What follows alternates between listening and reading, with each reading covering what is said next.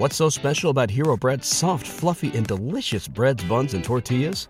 Hero Bread serves up 0 to 1 grams of net carbs, 5 to 11 grams of protein, and high fiber in every delicious serving. Made with natural ingredients, Hero Bread supports gut health, promotes weight management, and helps maintain blood sugar. Hero also drops other limited edition ultra low net carb goodies like rich, flaky croissants and buttery brioche slider rolls. Head to hero.co to shop today.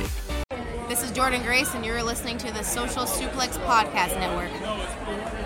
BWB, this is One Nation Radio. You better get it right. Rich Latta, James Boyd came to give them life. The Blackest Wrestling Podcast is coming to kick all ass and drop it six feet if they kicking trash. Word, let me welcome y'all to something different. And if you dig it, man, you should let some friends listen. We be getting it in, this on the regular dude. Ravish and flow, but this shit rule. See, James don't rap, so I had to break it down. The whole network, man, we coming for the crown.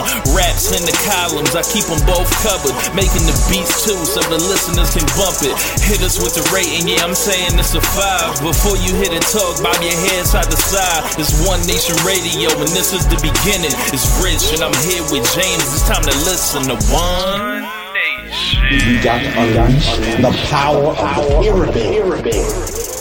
This is Mike Sempervivi from WrestlingObserver.com. Check me out on Wrestling Observer Live every day. And also check out your boys, Rich and James, on One Nation Radio. Hi, this is Kenny Omega. We're listening to One Nation Radio. Check it out, guys. These guys know what's up. Big Kenny Omega fans. That's all that counts to me. Goodbye and good night. Bang. Hey folks, welcome to One Nation Radio. I'm James Boyd, me I'm Rich Latta. What's going on, man? Besides a lot of stuff, what's going on? Man, I'm chilling, man. Um, a, a lot to get to. Uh, long weekend is over with. Back to uh, the regularly scheduled programming. Big week, Forbidden Doors this week. We will not be talking about it on this show because, of course, we have run into the New Japan scheduling. When you deal with New Japan, you take on their scheduling. So they're going to run it all the way down to the last week. Of course, there is like New Japan Road Tour still going on. Still another Dynamite, so they're going to do all that. We will be back Friday uh, with a show looking at Forbidden Door, but we've got plenty to hold us over tonight. Yeah, yeah, yeah. There's a lot of stuff. Um, I mean, even just even with the wrestling side, there's a lot. I mean, there's a there's a whole thing. You know, this is bigger than pro wrestling at this point. Um, but um, we're we're going to get to it. But, but where would you like to start? Vincent Kennedy McMahon, bring that ass here so I can open this pack. My God. Okay, so um, was it Wednesday? It was Wednesday. Yes. Wednesday, word came out that uh, there was an investigation brought by the uh, members of the board, WWE, into uh, words, allegations, rumors, and, and innuendo that Vince McMahon has a has a uh, expensive settlement with a former employee in WWE. I believe uh, she was some type of assistant, uh, and uh, the word is um, there was a quote consensual unquote um, relationship, sexual relationship with this man and um, this uh, this employee, um, and also involves around her salary of about a hundred thousand dollars being bumped up to two hundred thousand dollars, and um, she is apparently left the company. And uh, there was a non-disclosure agreement signed between Vince McMahon and um, the former employee, and there was a cash settlement along um, um, amongst the likes of like three million dollars.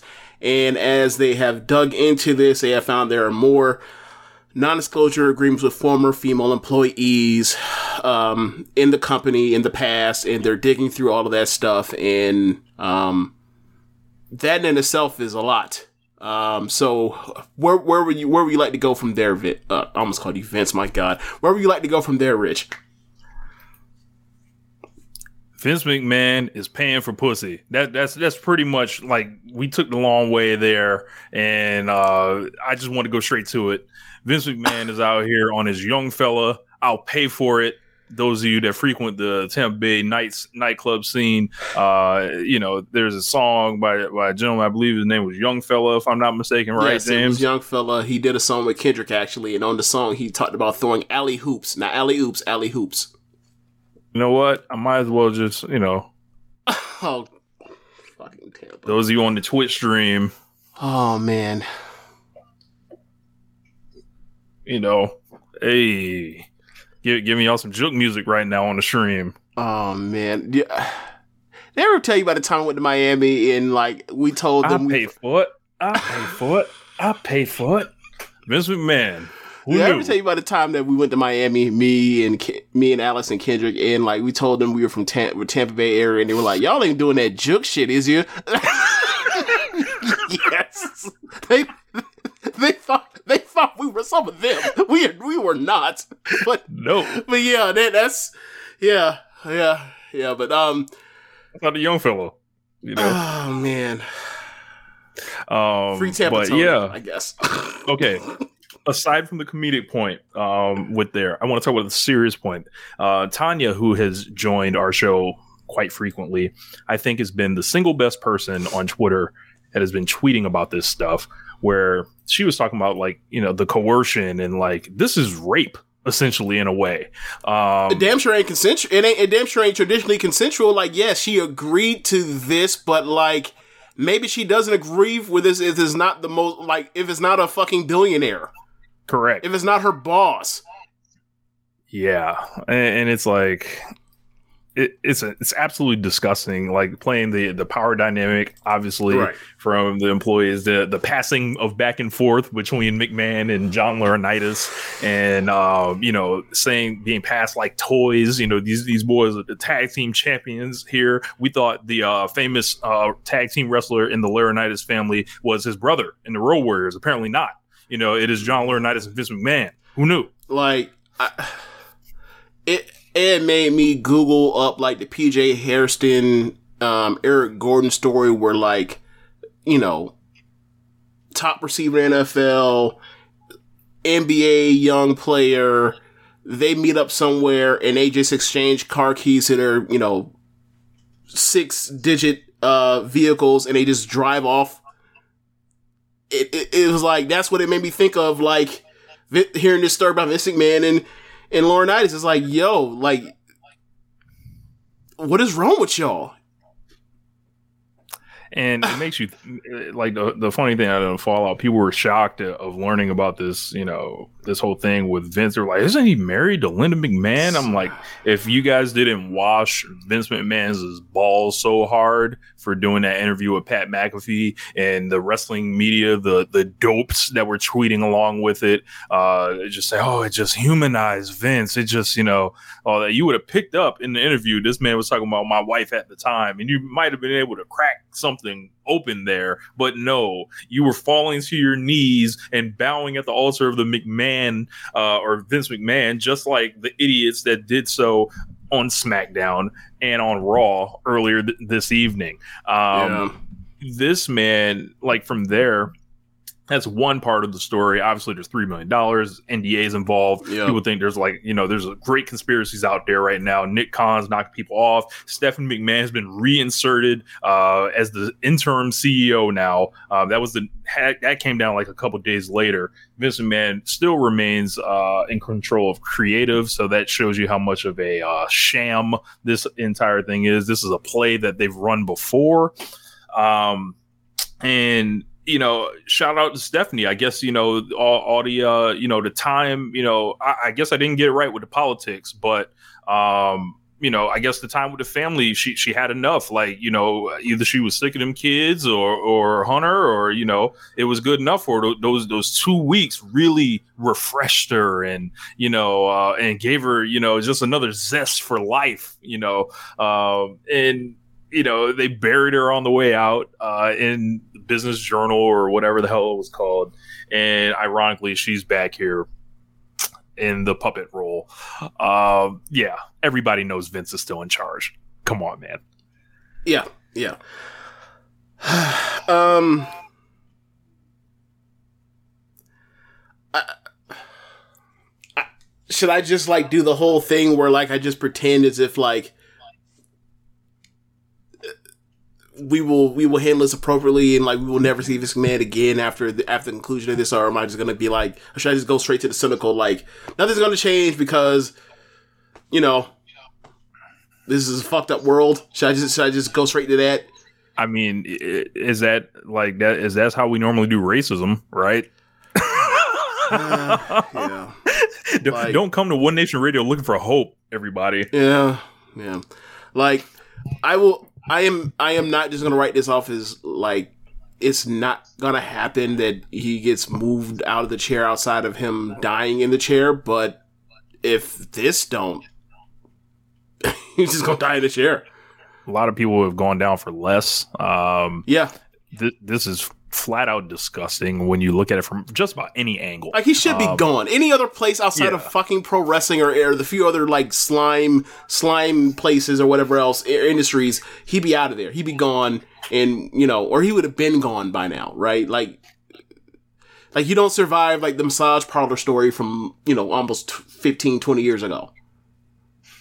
they um then he had the nerve to they they essentially sealed up the most disgusting promotional tactic um Oh, God, with yeah. with doing it you know adver- advertising him out of nowhere to show up on smackdown. And then i don't know that was just like one of the weirdest things. I saw the twitter clip because no way were they getting me to watch smackdown under regular circumstances. These circumstances or pretty much any other circumstances uh, i caught the clip it was absolutely bizarre. It, it was he Vince looks like he's about to drop dead in the ring. He, he looks old as dirt at this point. Uh, but this guy shows up, talks about this then now forever stuff, and together the crowd's falling all over themselves to cheer this man, and it was just like this is Trumpian. Yep, yep, yep. Um, it's a cult, and just like I don't. I, there are so many things that are cult-ish, right? Um, just this one is another example of like that. Like you know, I'm a Florida State football fan. As that shit was going on in early, uh, in like you know, post championship, post national championship, with like all of the Jameis Winston stuff and people, you know, FSU Twitter, if you will. Like FSU Twitter was a cult. I'm, that, was a cult. I'm not gonna pretend like like it wasn't just because I am a Florida State football fan. Like, but that shit was disgraceful. Um, and like we, I think it was Sam in uh one of the threads, basically like the LOP ish type of thread that we have, and he was like, he asked like, how do you think the reaction is gonna be? And I was like, oh, it's gonna get cheered. They're probably gonna do. They're probably and they're probably gonna bow to him. And sure enough, they cheered and they bowed. And I was like, Right. yeah, that's that's what I expect. They didn't they didn't show up to a WWE event to like care about how Vince McMahon you know treats or feels about women.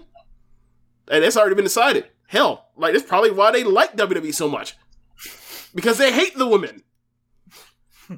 They might they Oh. might you know showcase some of them because they're really talented and they you know and some of them draw ra- quarter ratings or whatever else. But like at the They end of the day, like this is still the same place that like had you know they had Linda McMahon sitting in a fucking wheelchair in a coma as like he's having as she's running around as, as Vince is running around on her in storyline.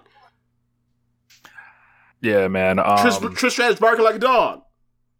you know they they they put out um the the woman's like information on, on social media and all that and Who, It's, uh, uh, somebody did that that uh, that is of some note that act- uh, yeah, effectively you know did yeah that. Who was it? Do you remember? shepherd The fuck is wrong with him?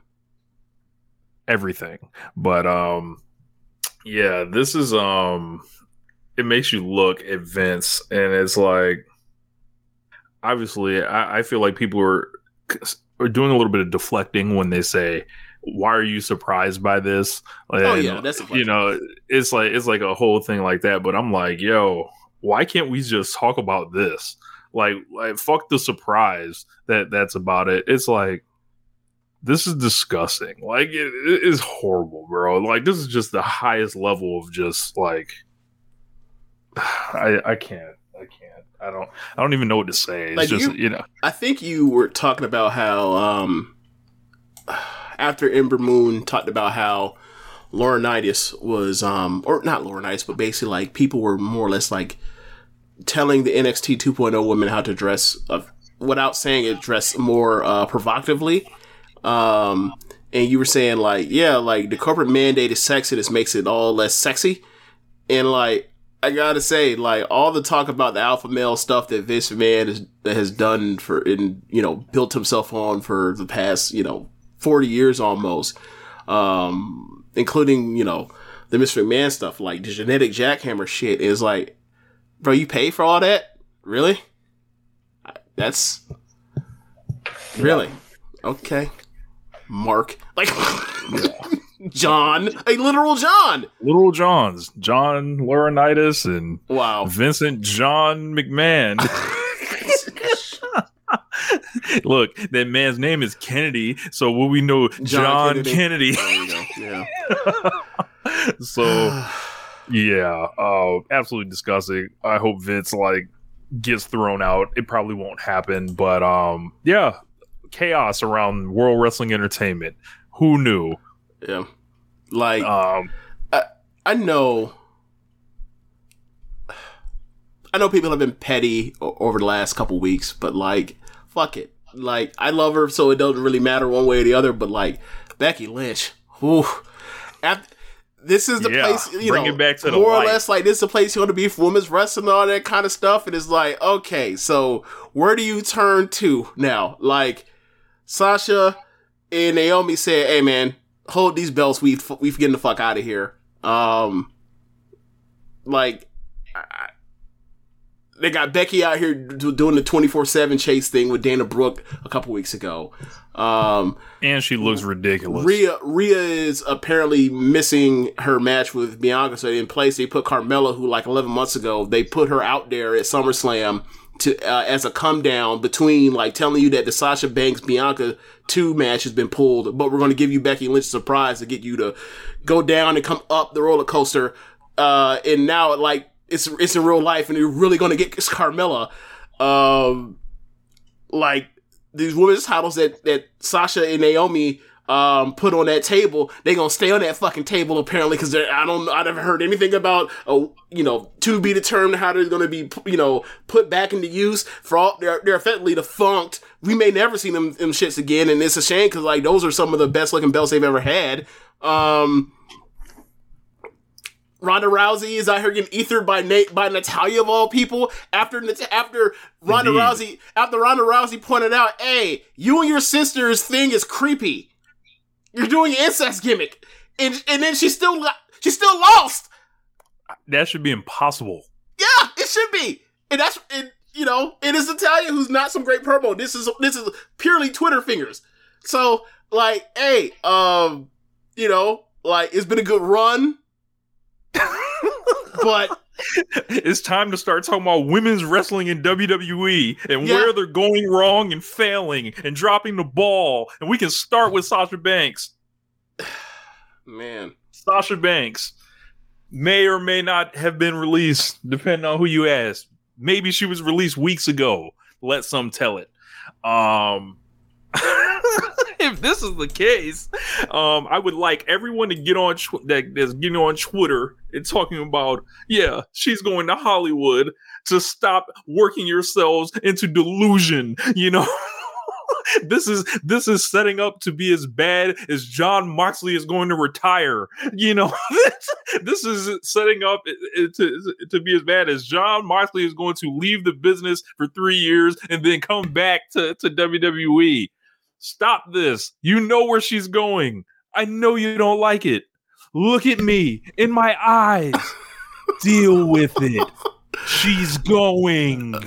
yeah, my personal favorite one was I would like to see her. I would like to see her in Japan, and I kept saying it over and over. Keep in mind, like I heard, I got to this news later than than y'all did as it was all coming, or as the the story. Who like the person who broke it was Rod, was it Raj Giri? His name Yeah. like Raj Giri, a personal person I think is an asshole. Like when he's you know on camera said that like what was it Shida's only getting the only getting pushed as a AEW Women's World T- Champion because she's dating Kenny Omega, which one I don't think was even true at the time.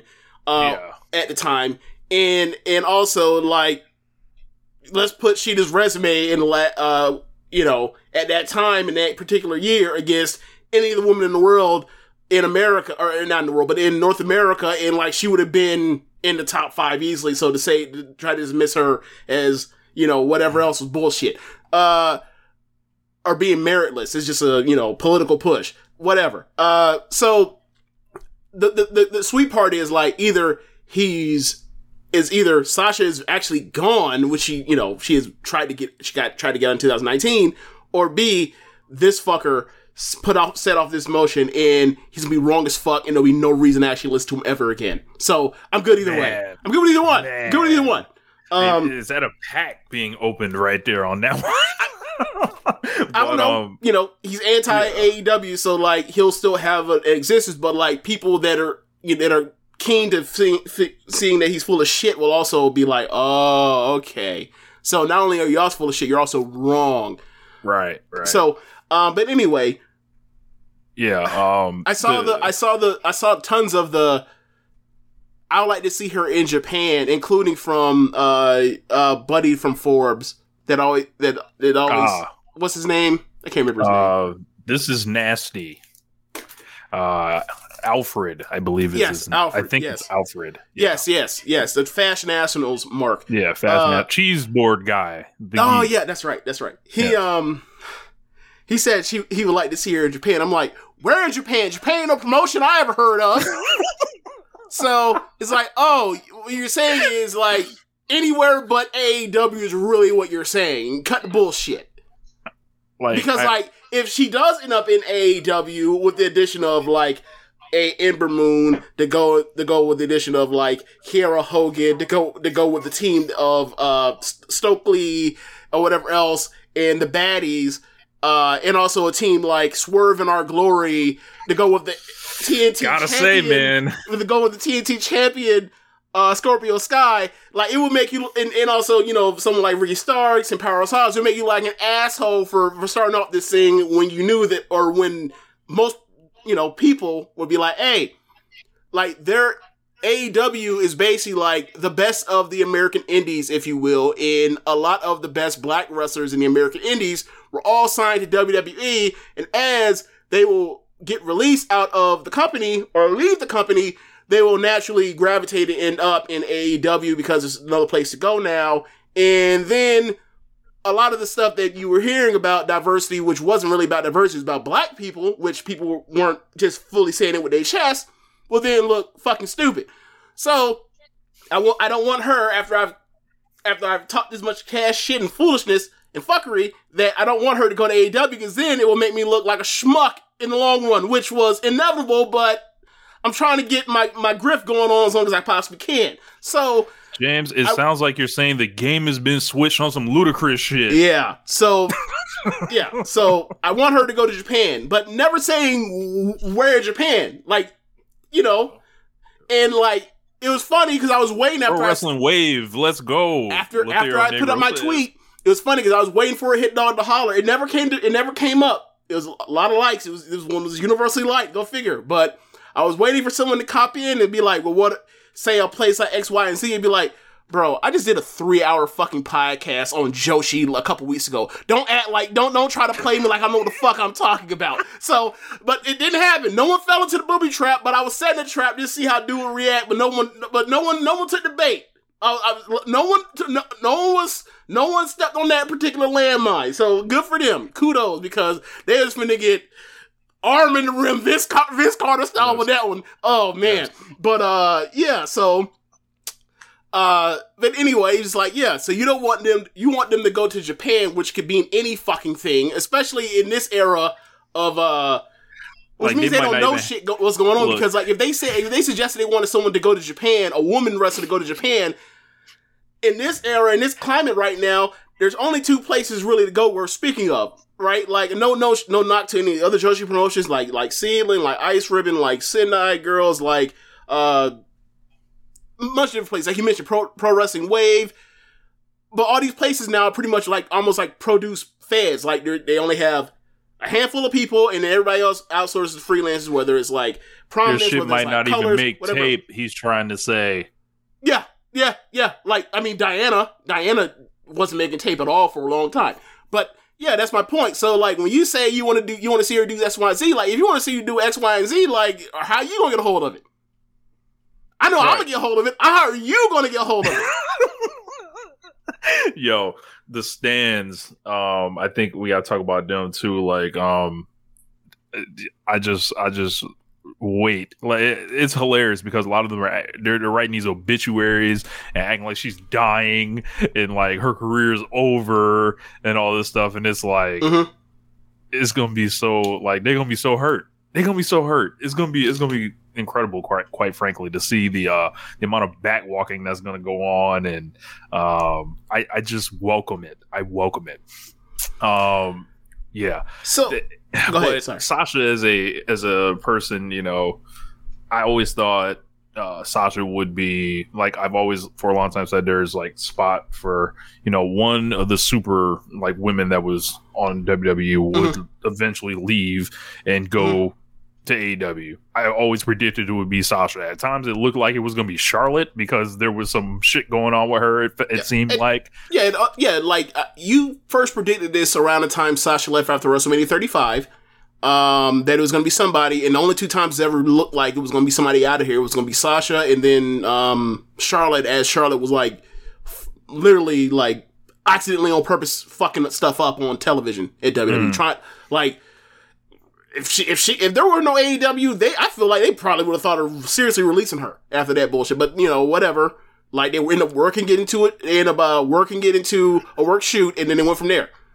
another good one. They were saying that AEW couldn't afford Sasha, which is like absolutely What? ridiculous on every way you look at it. I right? never heard that one, but I would have like, Oh, I, yeah. I, I would have loved to have tweeted at that one had I seen it because that is Yes. ridiculous. but but they want to see her go to Japan, you know. But you know, um, but they can't. Yeah, they want to see her to go to Japan, but they can't. But AEW can't afford her. What do you think she would be making in Japan? Do you think it would be a comparable?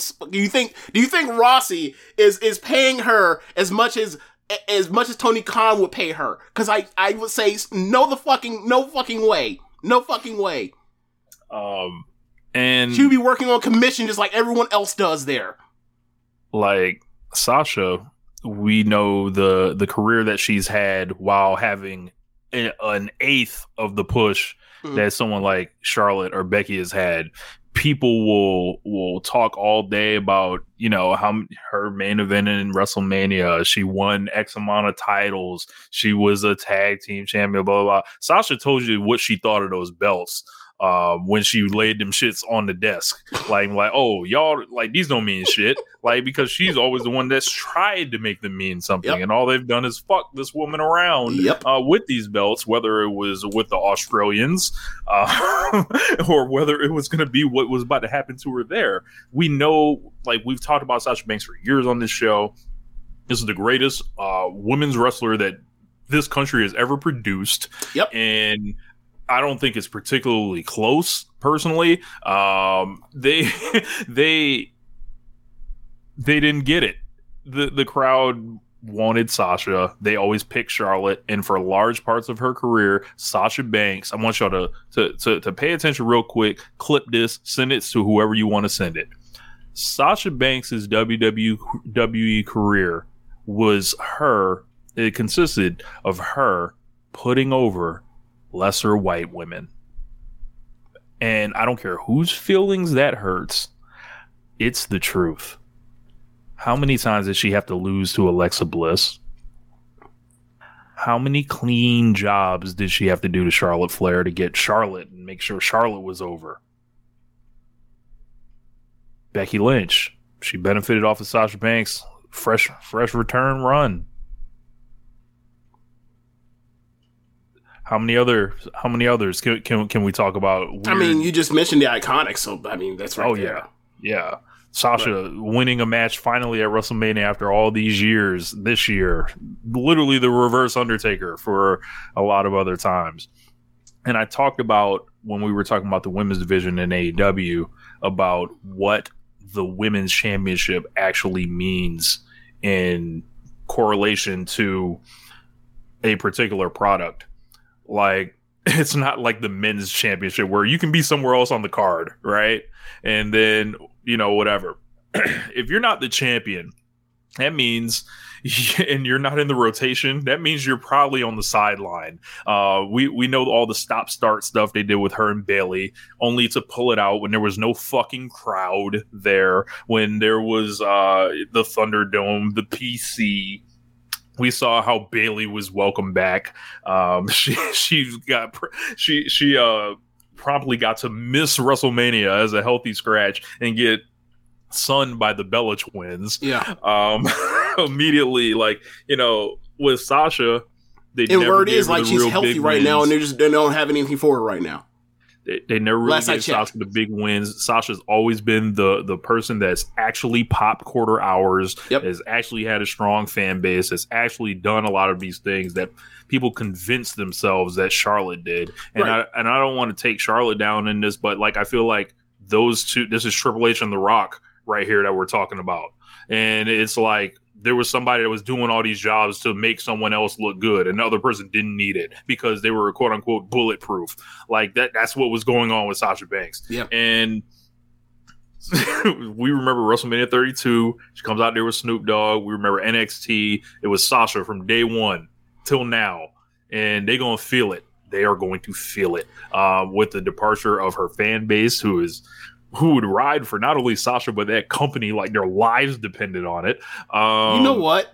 It reminds me a lot of like Lakers fans and Kobe Bryant fans. Like we're going to see where their allegiance really lies. Uh, if and when this all officially comes out that she's gone from the company or ends up somewhere else. And like I think we're going to see a, a great divide. Like the way that LeBron becoming a Laker, like let people kind of see where where people really lie ultimately. Like her with AEW, we're, we're really going to see like where you really where people uh, you know allegiances really lie with this. It's going to be interesting to see how this how this all shakes out. It really is. yeah You ain't like me mention that Kobe, huh, Kobe fan. I mean, y'all know what it is. You know, yeah, yeah. Look, y'all know what it is. You know, I I, th- I think the team should be, uh, you know, they, they shouldn't have to outsource uh, itself. But whatever, you know, we, you know, the, the team is being rented out right now to Clutch. Yeah. You know, Yeah. eventually that'll be that'll be done. It would be back to business. One, so one would think, one would think, um, you know, but then again, like mom and pop shop that doesn't know what the fuck they're doing, like we'll see how that goes. Uh, but yeah, we'll get to NBA talk in a second. But uh, yeah, I just uh, I.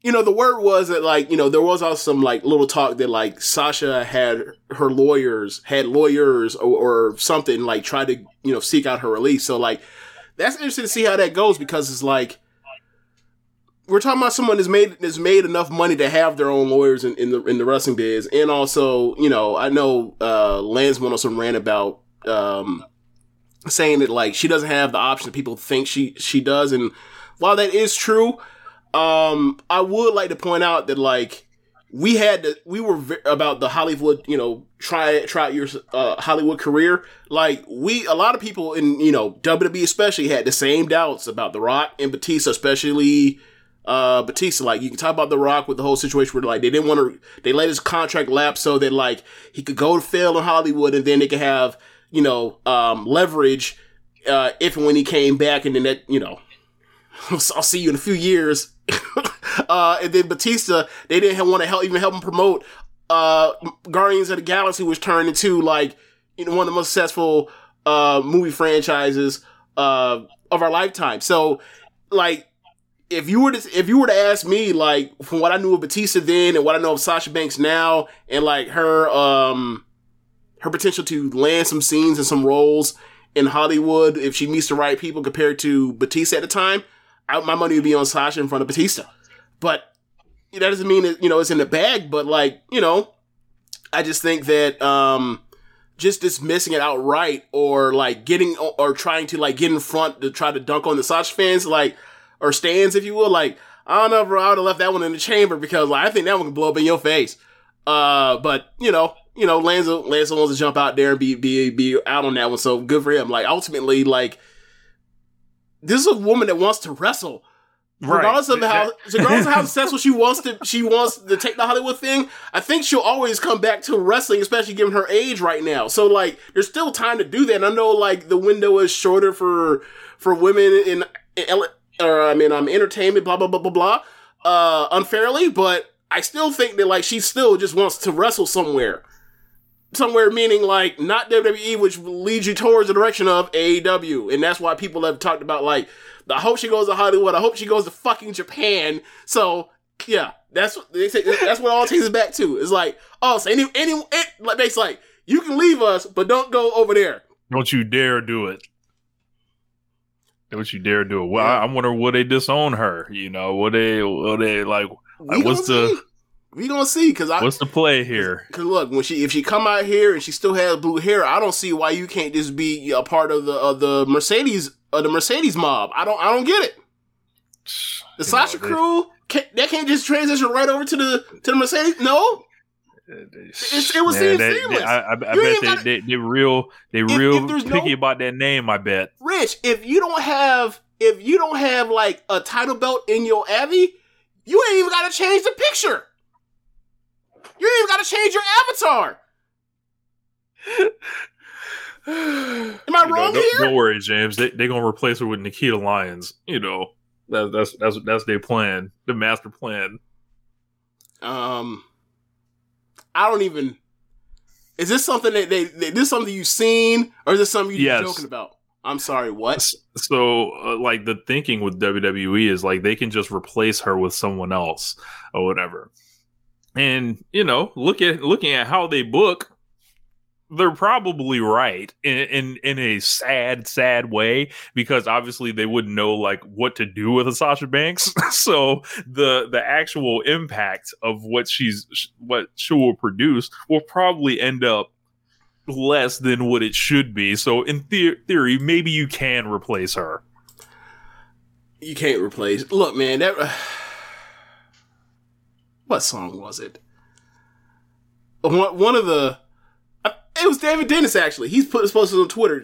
He posted a picture of Sasha Banks. I had no idea that this replacement thing was even. I thought it was just a joke. But David Dennis had posted a picture of Sasha, and then under it, it was like, okay, then make another Hov. Like, yeah. just you know. So, um, what Kingdom Come song was that from? It was on Lost Ones. That's right, because Dre made that. Beat. Yeah, yeah, yeah. I couldn't remember the name of the song. It's like Lost Ones. Is it? Okay, yeah, yeah. Like we're gonna talk about thing. rapping a little bit. Jay Z and Dr. Dre should be banned from working together. I, I, I, after Kingdom Come, yeah, yeah. Like the commission stuff in theory sounded a lot sweeter than in, in, in 2006 happened. We are like, oh no, no, no. But um, yeah, just the Nikita Lyons thing is like, ain't it depressing? Look, man, I've never seen her wrestle.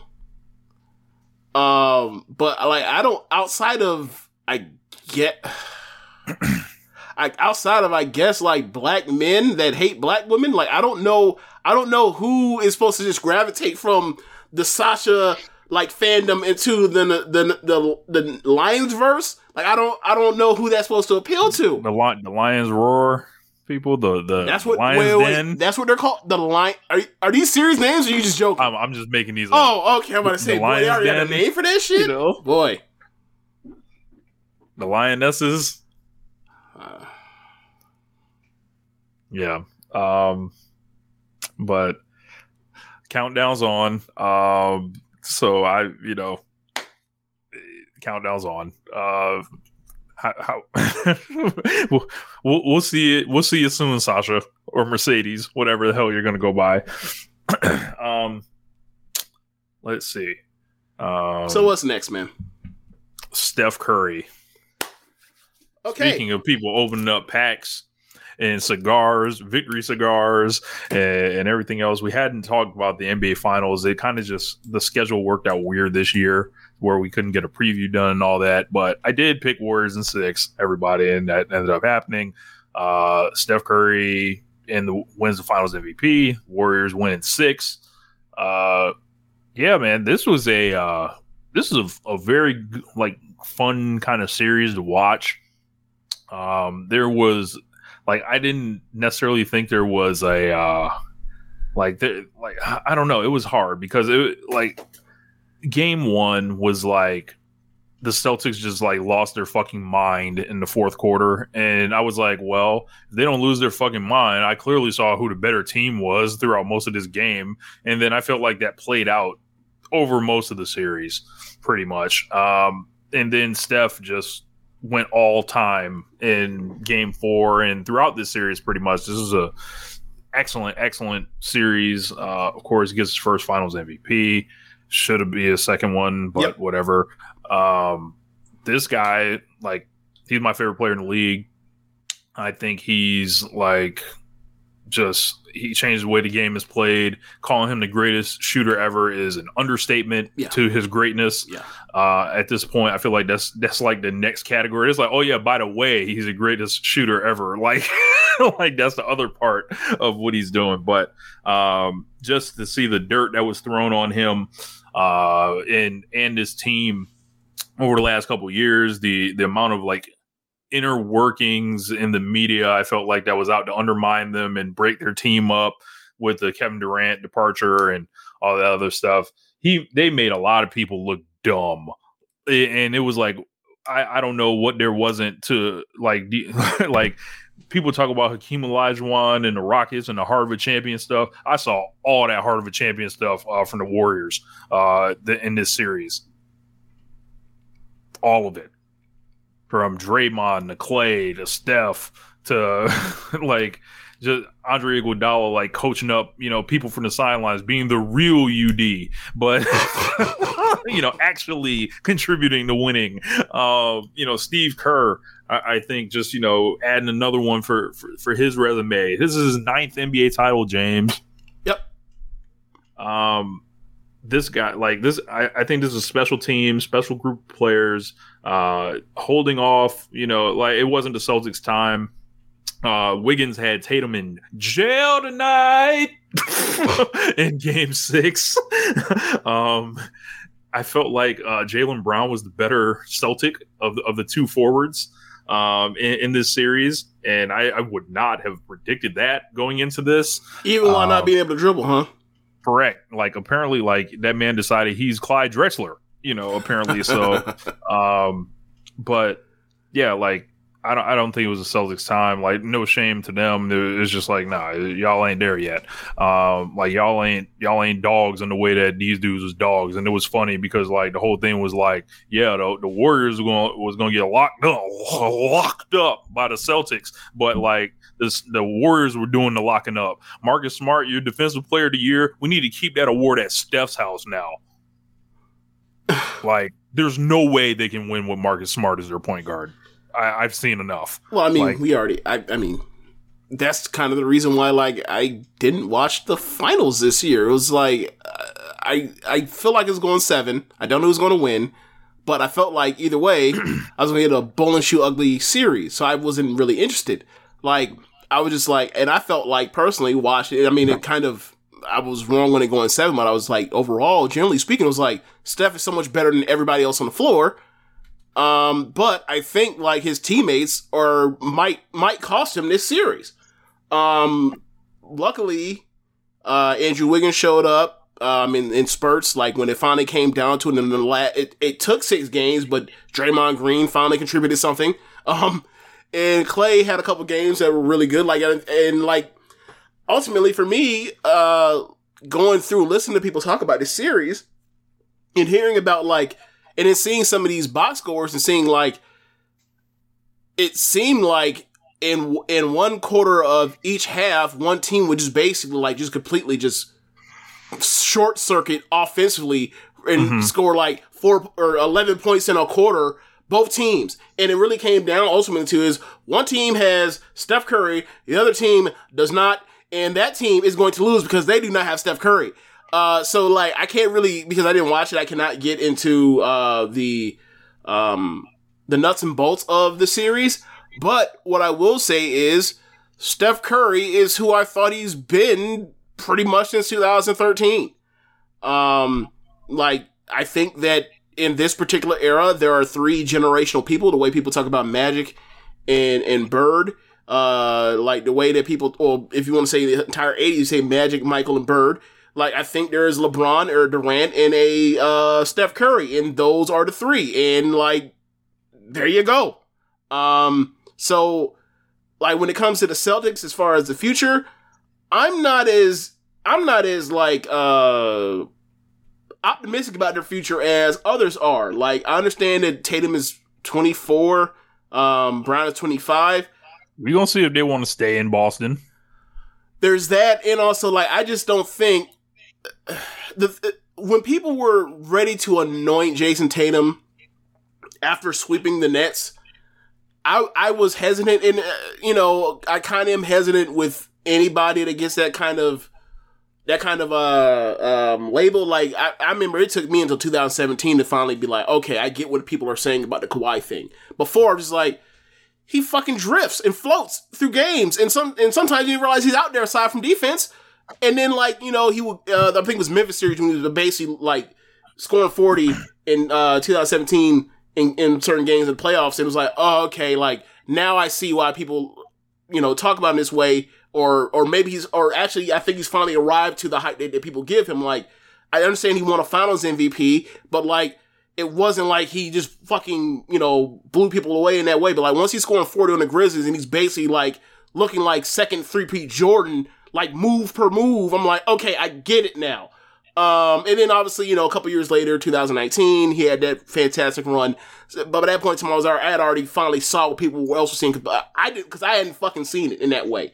Um, but when it came to Steph, it was always like he always or because of the shooting, he's always going to have a clunk, or he seemingly is always going to have one or two clunkers in a series. But once you look at the averages, it evens out to about 26, 5 and 5 and that's what he's always been in the playoffs. So it's like when people um want to give him shit for blowing the uh the o- or the 16 finals is like go go back and look at his numbers. Like he played well. Like I understand like people uh get on him because like people feel like it's an excuse that we saw his fucking knee buckle or whatever else, but and then he scored 38 in game 4, but it's like he, the dude won 100%. We can't pretend like we didn't see that dude's fucking knee buckle. Um, so, so like for me is like, I don't, I, he, you know, I've always liked him. I think that, uh, if I, if I, I'm not going to pretend like I, I think he's better than LeBron or Kevin Durant, like at the peak of their powers, or like when I say I got to have it, I need to see what you can do at the peak of what you can do. Like he ain't got no 51 point finals game. He doesn't have a what 47 17 9 playoff game. But like outside of like the, the insane all time stuff, he's like his like his he can top out and he, he does have certain moments like give you 33 in a in a game seven in the second half. His, he his absolutely game, has stuff his, like that. his game four in this series is definitely 43. the all time pantheon Right, yeah, yeah. Performance. Yeah, but I, don't want to say but. Uh, but uh, I want to I want to say but. Then I say but.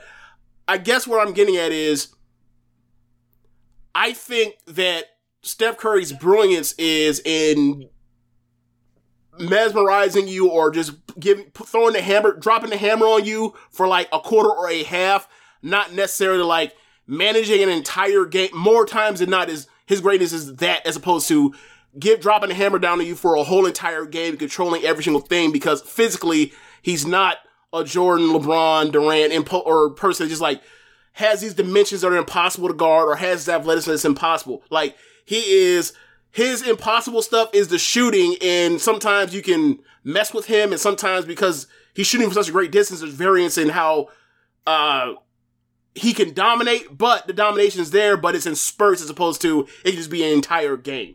And the 43, and then them, and, and- but then like the the 43 and then game five was it game five? Yeah, game five were like Four. there no no game four was the 43 game oh, five Oh, is yeah. when they basically said we're just gonna face guard them and we're okay Face guard him. and we're, we're okay with playing half court offense four on four we're taking him out the game which is like i'm sorry but that's a that's a testament to his dominance that they're like we are okay with giving nba players four on four offensive space that is absurd Game changing. Like literally game changing yeah Like, That is dominant without ma- dominant without having about- touch the ball because they won't let you touch the ball. talking about making your teammates better. Like That's exactly. There's no better example than we'd rather play four on four uh, uh, defense in the half court than let this other fucking guy touch the ball. That's exactly what that is. bro. By the time Game Six came, like the Celtics were just like, well, fuck it, like just do what you want. Like it, like they they was like they beat them and they beat them and they beat them, and then it was round fifth or round like round twelve, and it was just like. We ain't got it no more, man. Just, just knock me out. Like that's that's what it was. Yeah. Um. So Legend. so as far as Steph, uh, I think before the game even then I called you. I was like, I, I, you know, I got the resume up. I do the thing when there's a an all time final or all time NBA player, you know, wins the finals. I basically like go over the resume and then like try to figure out where they are at this point in their, you know, now that you know the the year is over. And um, for me, I've always had, or not always, but for a while, a few years, I've had basically Steph and Durant basically like in the same realm, each other within one or two people. Um, uh, so for me, um, last year when Durant was going fucking insane, having like some of the you know best out or playoff performances of all time, um, but ultimately losing to seven, I had Durant in front of him. Um, they were on the same team together. Well, one, Durant was better for longer, and two, they were teammates on the same team, and like they were kind of like a one A one B, you could flip at a time, but like when shit hit the fan, the person that was uh proved to be the person to get them out of the jams were Durant more times than not. So um like just seeing that all together, I had him in front. But now that it's four to two, I'm not finna argue. Um I still think Durant's better, but I'm not. But as far as the resume, I'm not about to argue about the resume. Um, so as far as the resume with the four to two thing right now, um, I think Durant. and I a think, head to head win. Uh, yeah. Even though Durant, aside outside of Game Six, played better, yeah. But yeah, sure. Uh, so, um, what was I going to say? Yeah. So, like, so for me, it was like, all right, like, because Durant and, and Curry, given their ages, are going to kind of jump, you know, outside of that, like, it, you know, top, in fringe of the top 15 range into now getting into the, the quote unquote Bill Simmons pantheon. Um, and for me, it was like, all right, so I'm just like, I think Steph is ahead now to put him into getting out of the, the end of it and put him towards the, the, you know, the, the back half of it, like, you know, the, 10, 12 or whatever. And like that then turned into like, all right, so like, and for, for, for me personally, like I'm including guys from the 60s. I'm sorry, like I, I'm not doing the this person cannot play in this league. I'm going by like your resume and dominance in the era you played in. That's what I'm going by. So when people like see that I have like Bill Bill Russell or Wilt Chamberlain or Jerry West or Oscar Robinson, I'm be like, tough shit these were these were the guys that were making all the first team All NBAs. These are the guys that are making MVPs. You're not going to tell me their MVPs don't matter don't matter as much as like LeBron's MVPs. I'm sorry, I'm not doing that with y'all. I'm not doing it. So, um, when so for me, like I had to do, do tiebreaker because like I've always had like the Shaq and Hakeem thing. Um, you know, neck and neck, and like there's arguments for both, and like you could say that you know the floor, like the ceiling is way higher on Shaq, and then like the floor was higher on Olajuwon because Olajuwon would get swept, and also like there's also a lot of people. I I feel maybe I'm just my bias from like growing up here in Central Florida at the time. It was feel like people hold it against Shaq because Shaq was that big and strong. You don't account for like, hey, they just basically let people just fucking haul off and flagrant foul him on every single play, and we just were okay with it because we had no way to, to- to- to deal with how to guard him. We were okay with it, and like people don't ever count out in math of like, uh, Shaq was always hurt, Shaq got swept, Shaq didn't try hard. If you were out here playing ba- playing basketball while everybody else is playing football against you, I don't think you would be enthused to give you 100 percent all the goddamn time either, unless you were pissed off. So, so for me, you know, me and you got to it. Was like, all right, well, how do you break this up? And I was like, all right, well, I got Shaq at ten. Where so it? I mean, I remember you initially before I even broke down the, the numbers. I was like, this is for me. This is my, you know, we were talking about my top or whatever else, and I was like, I got Shaq at. You said you have Steph in the top ten. I was like, well, I got Shaq at ten. You were like, ooh. So I had to go, and so then you suggested, all right, well then break the tie, the the the fake tie between Olajuwon and Shaq at eleven. So right now I have Steph at eleven. Um, I know there are other people that have been talking about it right now, and like I think Bill Simmons says he has him at ten right now. Um, my my you know my uh my ranking is based off of the Bill Simmons things while making some adjustments because I think some things are kind of wonky or not wonky, but some things kind of like eh with him. Um, so for me, that's where I'm, I have him at. I have him as 11th basketball player all time at 34, and like he's going to eventually pass Shaq. I'm not going to be happy about it. I'm going to bristle at it, but he, he will. Like barring some type of injury that alters his career, he has another like five years of being a great player to some extent, and I think that's going to put him over the top against Shaq. Yeah, I think there's like there's a there's a great scenario that exists that he wins one more, and then we're talking about him and Kobe, and I'm gonna be like,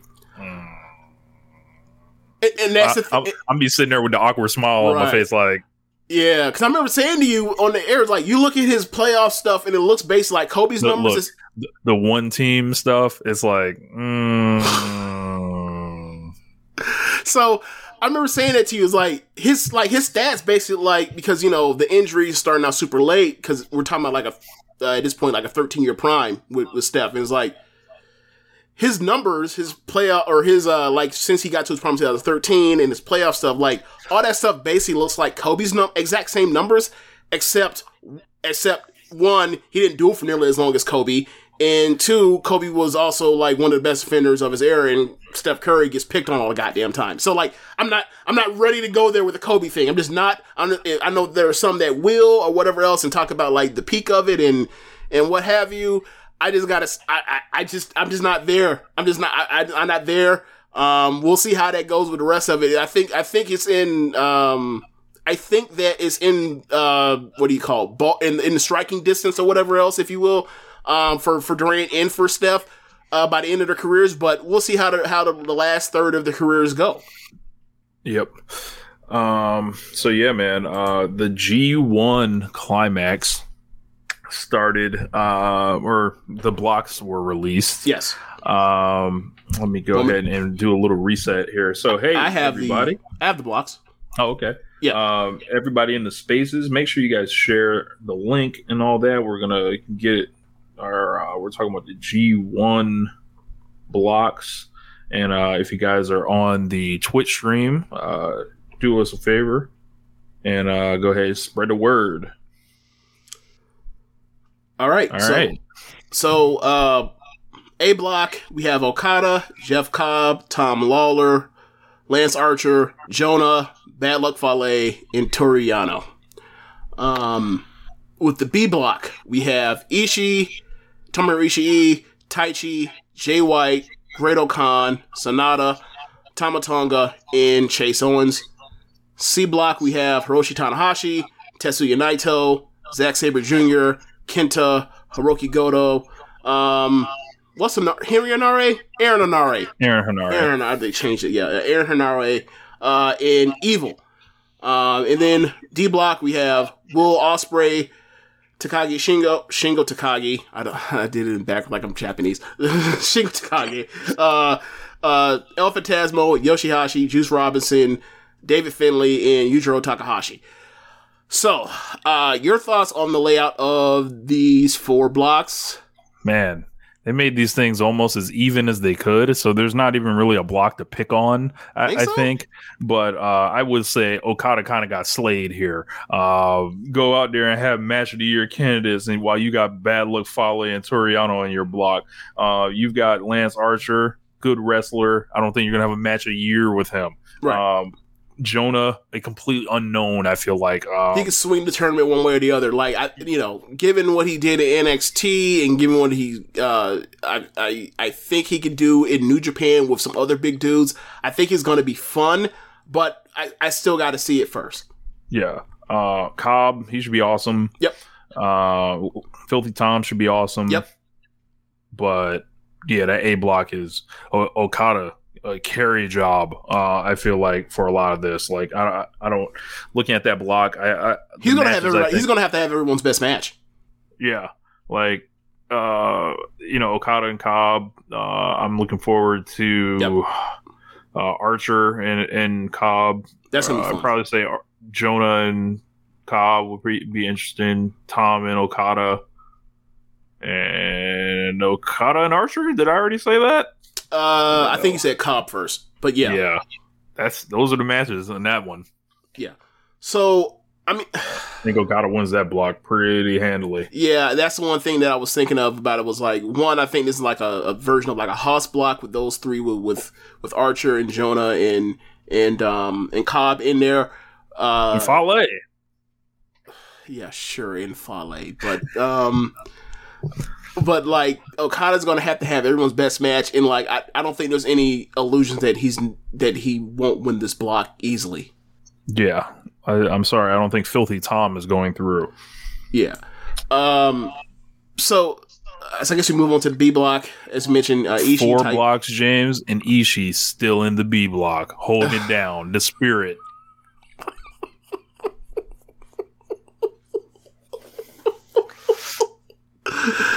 Oh man! All right. So, um, as I mentioned, Ishii, Taichi, uh, Jay White, O-Khan, Sanada, Tamatanga, and Chase Owens.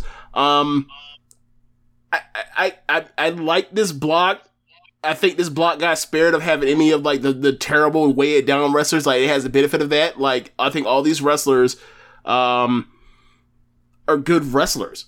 Um, so obviously, I think we start at the top. We start with Ishii, um, and you know, a perennial MVP candidate for the G1. Um, ever since we've been watching the G G1s, and um, Hey, getting older. Maybe, maybe like one of the last times we'll see Ishii in the G1. You know, there's a certain reporting that was going around and said, you know, if this thing hadn't hadn't extended, you know, to 28, he, he may not have been in it this year. So, really, Yeah, he's he's kind of coming up on that on that chopping block with the age, Mhm. and you know, they about to, they about to New. Japan dad him. They about to get him out of here soon. Wow. So I don't know if he's going to do a vintage Ishii run, but I would not bet against it because And also, like, I mean, if he if he is not available, if they don't want him in the in the uh, G one, that's fine. AEW will welcome him over here the same way that they welcome over, uh, you know, or American welcomes over Nor- Minoru Suzuki now that he's basically done with G1. So whatever you want to do, he getting paid regardless. He'll be fine. Um, so yeah, like I look around and I see Ishii Taichi, which is always a great match. Um, Ishii and Jay White, which is one of the best matches of 2020. Um, G1. Um, O-Khan, O-Khan. Ishii you know, always has White's number for some strange reason. yeah. Um, O-Khan, which is just a person that's just going to come out there and r- a mirror is going to wrestle everyone else's matches. Say, uh, Sanada, who when he, you know, up and down, but I think it, I think it's up is going to be uh fun coming back. I've always been, I'm always a Sanada person. Uh, so uh, Tama Tonga now that he's away from the you know the shtick of or stick of being um you know Bullet Club and Evil and all the heat that he would have in G1s before. You know, I think he's going and he has a stable of, of quality opponents throughout. I think he's going to have a solid um, G1. And Chase Owens, he's there to be at the bottom of the block. Indeed. Um, He's going to I have some good think- matches early in the cards. I, I'm pretty intrigued to see what Tama Tonga does uh, here because he is someone that you know he's a baby face now, Yep.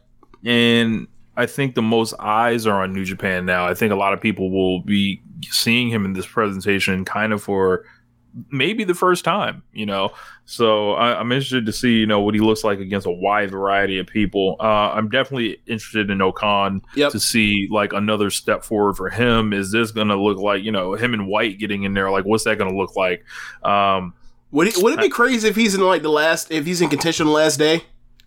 it would not be crazy.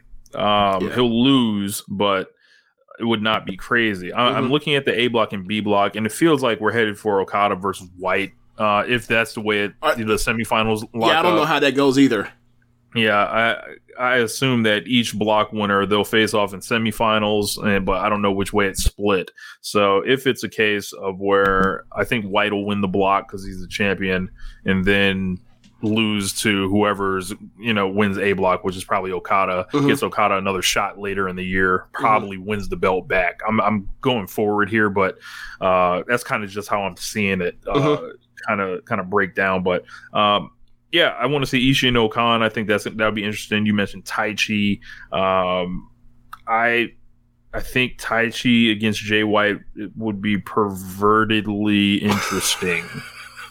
so Because it's gonna be like at this point, it's gonna be touchy. Be like, "Hey man, enough of the bullshit. You want to wrestle or nah?" And it's like, "You Right. saying this? Tai Right.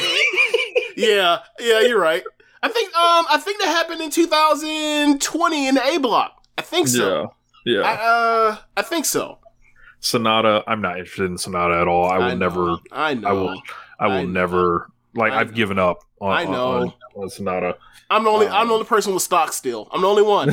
I know. I sold long ago. I- I know. This this let me this let me like my stoic good ass you know technical wrestler. Damn, leave me alone. Like y'all didn't bother y'all, y'all didn't bother me nearly as much when when I when, when I was a Randy Orton. You know, but but but when it's when it's a Japanese person that, that is that is a classic, you know, textbook wrestler that's not charismatic and is also like up and down in performance, then then then then I get the shit. Oh, Okay, fine, whatever. In the comment section, T Mess Sanada is aggressively not him. Um, but but that's the thing though. Like there the fan base, the domestic fan base takes him so much more than the Western fan base does. And like I don't think people like appreciate appreciate that when they talk about this. Like whatever, whatever, whatever. It is what it is. I get I get limitations too. I just like him. And he also dresses fly. So there's also he that does part. dress fly. Yeah. you know that man that, that man that man dresses like he he that man dress fly in the ring and out the ring. Right. And that look, you know, there's there's something to be said about, you know, you dress for the part you want. And that man wants to be IWGP champion. If we ever get there, not fucking with evil, but I think there's I think there was a way to get around that. They fucked it up. But whatever. This we are where we are now. This is a new reality. I just gotta deal with it, I guess. C block, James. Who's on C block? The C block. Ta- Hiroshi Tanahashi, Naito, Sabre, Kenta, Goto, Henare, and Evil. Um, I this block is for me the block where it has the most amount of people that I trust. Um, I don't know. I, don't, I can't speak for you. I don't know how you feel about it because you know obviously I'm higher on I'm higher on uh, Kenta than you are. But I feel like after Kenta went out there and uh and, and gave his life for this hardcore shit, Wrestle Kingdom. and you know what he was doing at Bud- at Budokan Hall on uh on one one in Noah, like I just you know I've always liked the dude um since he came since he came to New Japan. Um, I, I think his un, I think his A block was underrated that year, and like I, I just like his stuff. Um, so um he's back. I don't know what his health is like, especially considering like how quickly they send people out uh when they're really really fucked up and injured. Um, Yeah. given this was- Ibushi, given the Bushi thing, I have that. uh, sheds me. It gives me a new light on like how just how healthy exactly he is.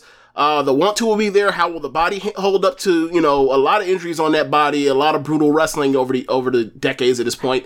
Um, High mileage. yeah, really high mileage. Um, so I, I think that he could swing this this block. I think he can make take this block over the top. He's the luxury in this. Like he's gonna have good matches regardless. But if he has great matches with a with a Naito, with a Tanahashi, uh, which they normally do have great matches, um, with you know getting there with with Sabre. Um, you know, I think this is going to be a good block, and also like this is also a block that can redeem a lot of what happened with the B block in 2020 when you know you had Evil out there, um, and Yano in the Oh same block out there fucking sucking. So I just realized I gotta watch it. We have to see another Naito and Evil match. Oh my god! yeah, you do. Fuck. You, I mean, you don't have to. I mean, we it. don't have to see. You don't- it. you don't Let's have get to that. see Let's it. get that right. Yeah, you can just But- be like, nope, not doing Skip. it tonight. Not Yeah, today. Yep, yep. Uh, now look, but- it's eighty, it's eighty-four matches before we even get to the uh before we ever get to it. I, who's to say, uh, you know, which ones I'm gonna watch? That you know? that Kenta Evil match is going to be disgusting. it's gonna make you like squint at your screen. It's gonna make you hold your stomach while watching it. It's gonna make you just just start looking around like, why do I have this hobby? Why do I waste my time with this? Oh my god. So, um, you know, Naito Tanahashi is always a great match. Um, Tanahashi and Sabre, they always have great matches. Um, Goto, Goto and Tanahashi just had a good ass match. They'll have a better match whenever they get to it. Like, um, I, I think that, I think, I, I'm just going to say it. Like, uh, I mentioned the, the callback to a lot of these uh, people in this block or, or a lot of B block in 2020.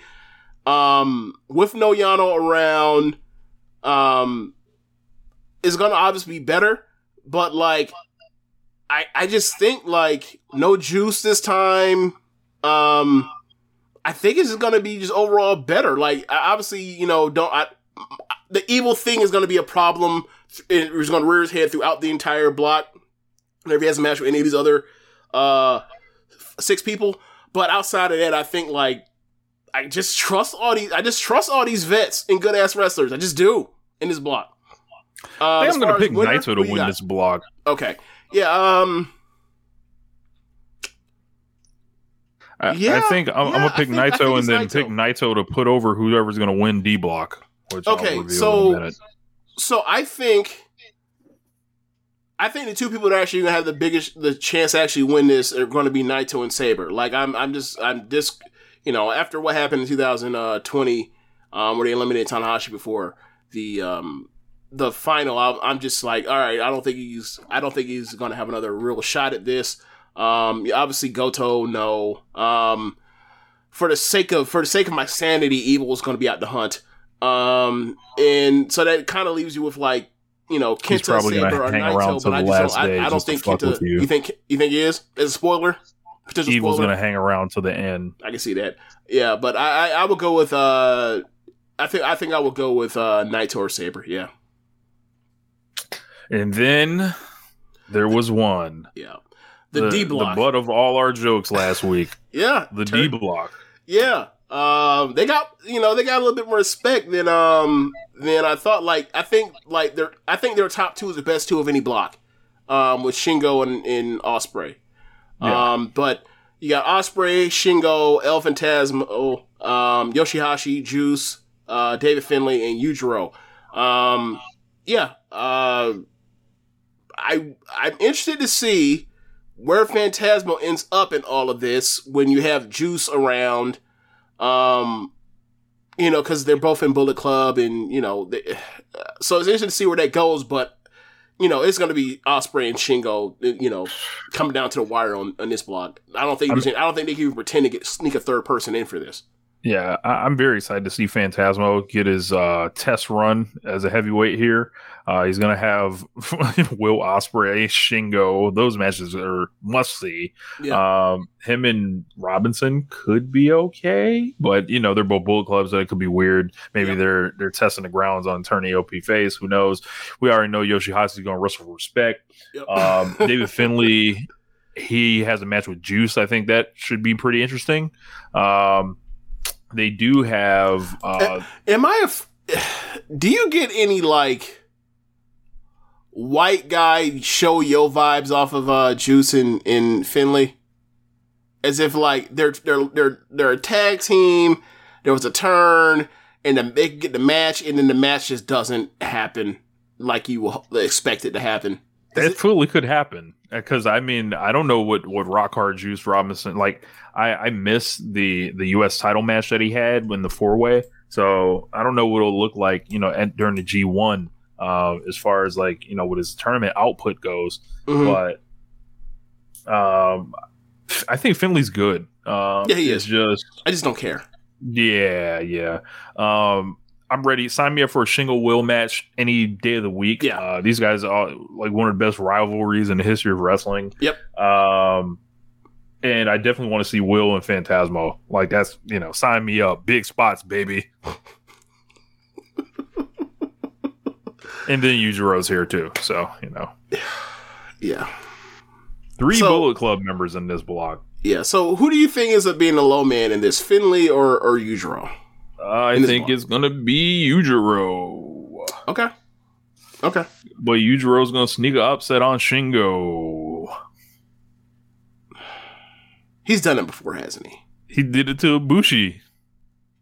Well, I meant like specifically, like for example, Oh. um, you know, there's some where like you know, like for example, uh, Yano in Suzuki, where it's like, oh, that that that's bound to happen. Or like for another Yeah, example, like uh, Saki and Mayu, where it's like, oh, this person. I don't think it's that obvious, but I'm just kind of calling it. Okay, all right, all right. But uh, I think I think Will's going to win this block. Um, they've got him doing this long storyline where he's getting screwed. He is still the U.S. champion. Um, I think you could easily do the G1 final of Kazuchika Okada and Will Ospreay, and you know Will could win. I mean, this whole thing is kind of like you know if they're doing two Wrestle Kingdom days and shit, it probably means nothing. So like right, a little it bit of the seems like they're G1 setting, they're gonna has set themselves up to do another double dash. yeah, so like the G one isn't it doesn't mean what it did a couple years ago, like as far as like hey lock it in and everything like that. But um, I think Okada and Ospreay would be a nice G one final, and you could give Will the big win there and still have an Okada, um, you know, title shot in, in the back pocket if you do Okada and Naito in the uh, semifinal there, or excuse me, Okada and Jay uh, beats beats Jay Mhm. um, and then Okada, you know, essentially it's like you're losing the G1 final, but you still have a title. You did beat the champion. They can flip back to him, and then Will can be like, "Oh, it's on," and then you know Will beats him again in the dome or whatever, however they want to do it. But uh, Mhm. I pick Will to win the G1. Well, I, I'm I, I see that because my two my two in my mind were like, okay, it's, it's going to either be Okada or Jay White. Or sorry, Okada or Ospreay. Um, so yeah, it's one of those two. Um, like with Jay White being the champion, like I, I guess I could do Naito, but I don't want to see Jay White versus Naito. No, Yeah. I, I don't. Yeah. And there's they're still And, protecting. I mean, we've seen those before. I don't want to see that again. they're still protecting this Naito Will match. Um, could they blow it off in a in a semifinal like situation here? They could, Mhm. but I don't know. So I, I I'm a little less positive about my my Naito C block win, but I'm definitely taking Will in the D block. Yeah, same here. All right. What's so special about Hero Bread's soft, fluffy, and delicious breads, buns, and tortillas? These ultra low net carb baked goods contain zero sugar, fewer calories, and more protein than the leading brands, and are high in fiber to support gut health. Shop now at hero.co. Um. So where do we go from here? Road Rager AEW. Okay. Um, so yeah, we had a hair versus hair match, Chris Jericho versus Ortiz. This was awesome. This was like high energy. The crowd was really into this. Um, I figured that, you know, Jericho was gonna win. I, I I thought, you know, I didn't think Jericho wanted to go bald here, but Ortiz, you can always kind of do that.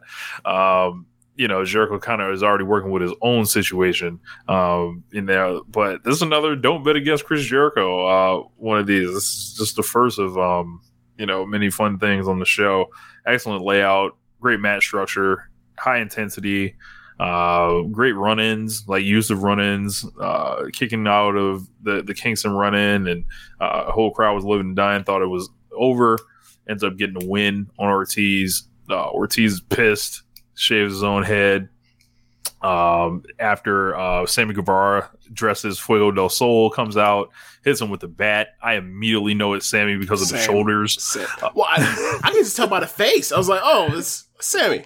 I, I started laughing, and I was like, I- "Oh, this is this is Jerichoism because you know Jericho used to always do this shit where he shows up as a, as a fucking luchador, and it's clearly him. Like, remember? I, I, I pointed this out in the in the uh, in the thread at times. Like, do you remember at all in where like after the Pentagon or after the uh the Okada match or Okada Omega match, like he shows up dressed as Pentagon, and like Yes. and then like he shows up and he immediately hits a fucking code breaker. It's like, oh, Yes. you didn't even like one, I, this is bigger than Penta. You're taller than Penta, and then two is like you immediately do your fucking move, like you fucking ham. You immediately like just to do it, just to be funny. Like you're not even trying to like give the rules of you know it, it might be someone else. Like I'm, I'm immediately just doing just to fuck with you. So like I thought that like there was some potential legs in you know they run up on uh Fuego and Fuego was like, "What's going on?" It wasn't me, and then eventually they reveal it to be Sammy. But like Sammy does the evil deed and then ev- immediately reveals himself to be uh, himself, and I was like, oh, okay, so this is full on a Jericho uh, move. Okay, gotcha. Um, and like I gotta say, I was happy about this because like this gives me actually a reason to actually buy JSA. Like, uh, they, before was Jericho and Daniel Garcia and some guys. Now, or uh, you know, Hager as a as a goon and some guys. Now it's like we got Guevara, we got Garcia, and we got him. We actually got three actual valuable wrestlers in the, like in this faction that you know they're going to take care of and, and, care about in this thing. And it's like, okay, they're not just disposable goons now. So I, am definitely with this. They definitely have upgraded this this uh from uh from the initial launch of this roster, and also the the addition of getting the heat with with with Tay Conti. Definitely, this yeah, is definitely much yeah, better. that's definitely that's, much better. Outlook for them long term now. Definitely. I think this is a good lifeline for Sammy because after they they got them out of the TNC program, I was kind of wondering about him. He had disappeared Mhm. for a couple weeks. They were on vacation. I was like, man, I wonder when he comes back to. Uh, putting him back with Jericho, I think you know some maybe like, oh, he's he's back with Jericho or whatever. But like, he just wasn't ready yet. yeah, or not not just- that he or let me phrase it. Not that he wasn't ready yet. The crowd wasn't ready for him to made. the crowd wasn't ready for him to be on his own yet to that extent. And like that's fine just to go back because like there was they made sure to point out that there was no burn no bridge burned between Sammy Guevara Yeah. and them. Like it's not like he screwed them over too and Eddie Kingston stuff or Jericho and JSA screwed over Eddie him as well and then all of a sudden it's like some out of nowhere it's like nah like he had no bad break with Hager and Jericho. There and I thought uh, eventually he was gonna have to decide between Santana Ortiz and Jericho and Hager, and he just did. So this was actually a nice, you know, thread to pull, yeah, um, or sorry, actually hammer, or what do you uh, button to press? Actually, that's that's the phrase I'm going for. Sorry. put puts him back in that that spot with Jericho. Puts him and Daniel Garcia kind of like diametrically like opposed to each other. There was a little bit of tension in there. They did have a brief uh stare down in the ring. you- I think that's something to, to keep uh, mind of. They had a very spirited match earlier this year. That's what I was gonna get at. Do you think that was them playing off of the fact that like they had that match earlier in the year, or do you think that was just like Possibly. you're the you're the you're the you're the pillar, I'm the killer, or or or, do, or both? and add, add it all up, mix Okay. it in. Okay. You know, uh, Wardlow in the class action lawsuit, Wardlow versus 20 security guards. I thought this stunk. It did. This it was supposed to be long. good, but it just didn't have. It's just like the bell rang, and it was like they didn't have an idea of what they wanted to do. I They mean, didn't neither tell did everyone- neither did neither did Dasha because she thought like throwing people that never got into the ring off the apron was elimination, and it was like what? And then it, and then it twenty people, and he's stacking people up for pins, and like people's shoulders aren't even you know facing towards the mat, let alone on the mat. It was like, uh, uh yeah, this was painful. yeah. it, it, it felt like it went on forever. because it was twenty people. He had to keep he had to keep doing like the same level of grouping up three and four at a time, and then putting them down, and then you know putting the foot on the pin them, and it kept and like it was almost like when uh, Jim Cornette talked about chair shots. Like there's only a certain number of weapon shots you have out of a weapon before people like you get diminishing returns on it, and Mhm. like apparently the same thing for for murdering murdering jobbers. It's like twenty is way too many. Yeah.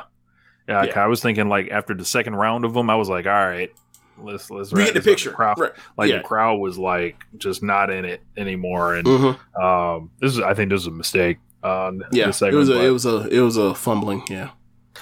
Dax Harwood versus Will Ospreay. Man, excellent match here uh, with these guys, and I I just heard. Did a you lot of- think it was a fringe match of the year contender though, like Dave Meltzer thought? I did not. Uh, Okay. I, I thought Just- I thought it was a really just- good match. I wouldn't argue if someone was like four four and a half. I think that's where you know I, I landed on it, and um, I thought Will was just like he walked in on day one and he was just like, "Yo, I'm levels above like whoever." Like, like he's he's him. Um, saw a lot of people He's him, going. and he's in third gear. That's yeah, the, that's the part that's the best about it is like he's not. he didn't go the- out there to try to have some match of the year. No. He didn't. He No. just was like, "Yo, here's the wear. Here, here's the experience." like. I said this. Did I say this last week? He's gonna go out here. He's gonna have his match with Dax, and he's gonna just basically wrestle a, a basic match. And they're gonna chop the shit out of each other. And he's not gonna do any of the super duper stuff that he does. And and, and all these people that talk about how he's a video game wrestler, this and third, they have to eat that shit because they're gonna see this match and he doesn't do all that shit. It's just gonna still gonna be great. And they're gonna be like, and then people are gonna be like that have heard all this stuff about Will Ospreay, that haven't watched him and think he's still 2016 Super Juniors Will Ospreay, and they're gonna be like, oh, this guy is different, or or maybe or maybe people were wrong about him. This was exactly what the fuck he did. It's almost like you listen to fucking podcast, even though like it wasn't that hard to predict this was gonna happen. But like, yeah, he's not. He's gonna come out here. Even even like the super the stuff he does in New Japan now or last couple years compared to what he was doing, let's say 2018, 17, or whatever else. It's totally different. But like, he wasn't doing a bunch of dives. He wasn't um you know, doing a bunch of like big, big stiff strikes in a row and having a huge strike exchange of falling, getting up, or no selling stuff and going back and forth. He had a pretty, and even the stuff he, when people complain about like uh, modern wrestling and talk about like people turn their back to people after they land a strike and then they run, hit the ropes, come back. Like he explained all that with Dax where he would get his, he would make he made the mistake of he did the strike and then he tried to do that and tried to run to the ropes and like Dax would always grab him and suplex him or grab him and put him in a move because that shit don't fly for his you know J you know JCP ass right? Like they did the match they were supposed to do. It was a perfect melding of both of their styles and their beliefs in wrestling if you will and it was a great match. And like I didn't buy a single near fall in that match till until the final until the final uh, finish but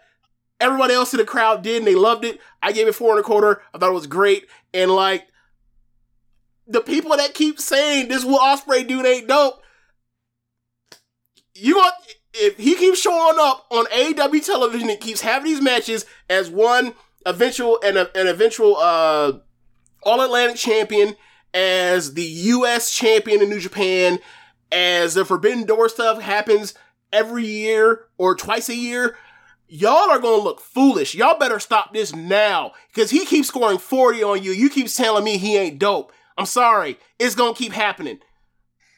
Yeah. Um this guy, I think he's the best wrestler going, and I, it wouldn't be the first time somebody I thought was the best wrestler in the world is getting ridiculous hate. That is just like that. that that literally like makes me question if people actually like know what the fuck they're watching. Um, yeah, man. Like when this shit's all folded up and history's done for for this era like the people that are going to have the biggest influence are all the people that are getting yelled about the young bucks kenny omega will ospreay like that's who everyone's going to steal off of there are already ospreay clones coming up Yeah. have you ever heard of nick wayne Yeah. it's already I haven't watched that match yet, but I, I'm gonna check it out. I heard people. I heard. I heard people say it was great.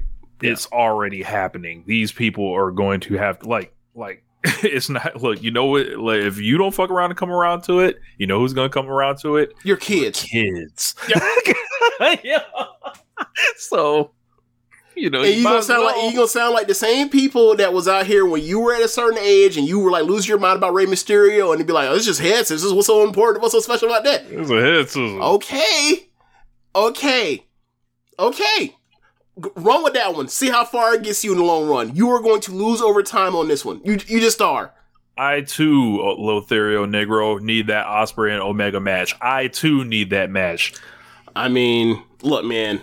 Do we? I don't think we talked about it last week, I, or I don't remember. But like, the match proposed was actually we did talk about it. The match proposed was Andrade and Ospreay, and I gotta say, man, that that shit hurts. That shit hurts. That match would have been fucking incredible. Like Politics those- as usual. Yep. Like those are two of. I mean, I have to think about it, but those got to be like two of my twenty favorite wrestlers going right now actively. Jesus, Yeah. fucking That's sucks. it's a heartbreaker. It really sucks. They, they would have tore the fucking house down. Like you remember, and it'd been funny because like you know, um, there were people when when Andrade first came to AEW that doubted, and including Dave Meltzer was like, you know, he only wants you know he only wants to have great match, so and so, and it's like, okay, how about this Pac series? How about this Darby and how about this Darby series? So Ospreay, oh man, they would have they turned up. went insane in this match. They would have hit the shot, sure they would have been flying and hitting. It would have been some like. They would have tried to have match of the year candidate. It, I mean, I don't know if they would have tried, but it would have came out like they would have, you know, like It'd have fucked around and ended up there. yeah, yeah, yeah. Um, so after that match, um, uh, Dax loses via the hidden blade. Yep. Uh, then the United Empire came out uh, and joined them in a post match beatdown, but Cash Wheeler came out and then Roppongi Vice. And then also uh, after that, the returning Orange Cassidy ended and we got a stare down face to face. And we found out Orange Cassidy and Will Ospreay was booked for Forbidden Door for the IWGP US title. I would have liked to see someone else but Orange Cassidy, but it should be a fun match. Yeah, um, uh, I'm I'm a little bit less in. How do I say this? I believe in the match more now, but I'm also have like my uh, my entry level is lower because of the the match uh, Orange Cassidy had with Pac. Um, was it 2020? Yeah. So like, like I know it's gonna be good because I know it's gonna be kind of a take on that, but it's like I've already seen that match, so I'm not as I'm not as gassed for it. But like I do now, like instead of being like having to wonder like what the hell is it gonna be, I know what it's gonna be because because that match. So yeah, um, we'll see. Like Ospreay is gonna have some things up his sleeve that um that Pac wouldn't have, but you know either way, it's gonna be a great match. I think I would have liked to see Pac here.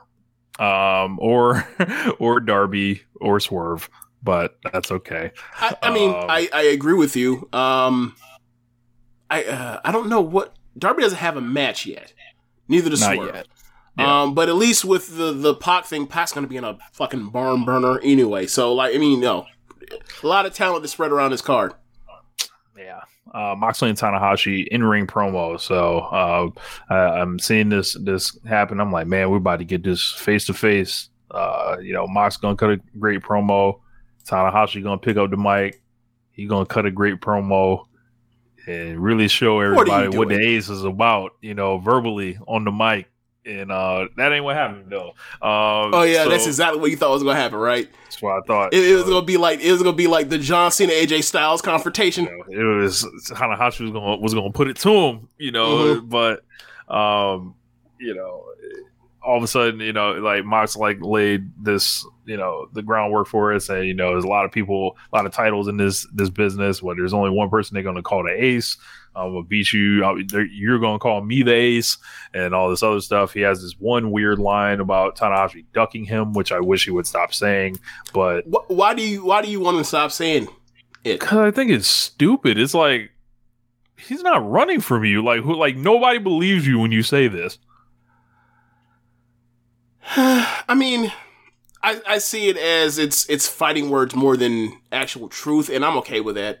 Yeah, it's just like nobody joins in with you on this one, Mox. Like, Uh, I mean, given the story of like, Like, he's how- been like he's wanted this match for like what um, almost three years, and he hasn't gotten it. Obviously, nothing because of uh, Tanahashi or uh, or New Japan actually like holding off the match just because of the world.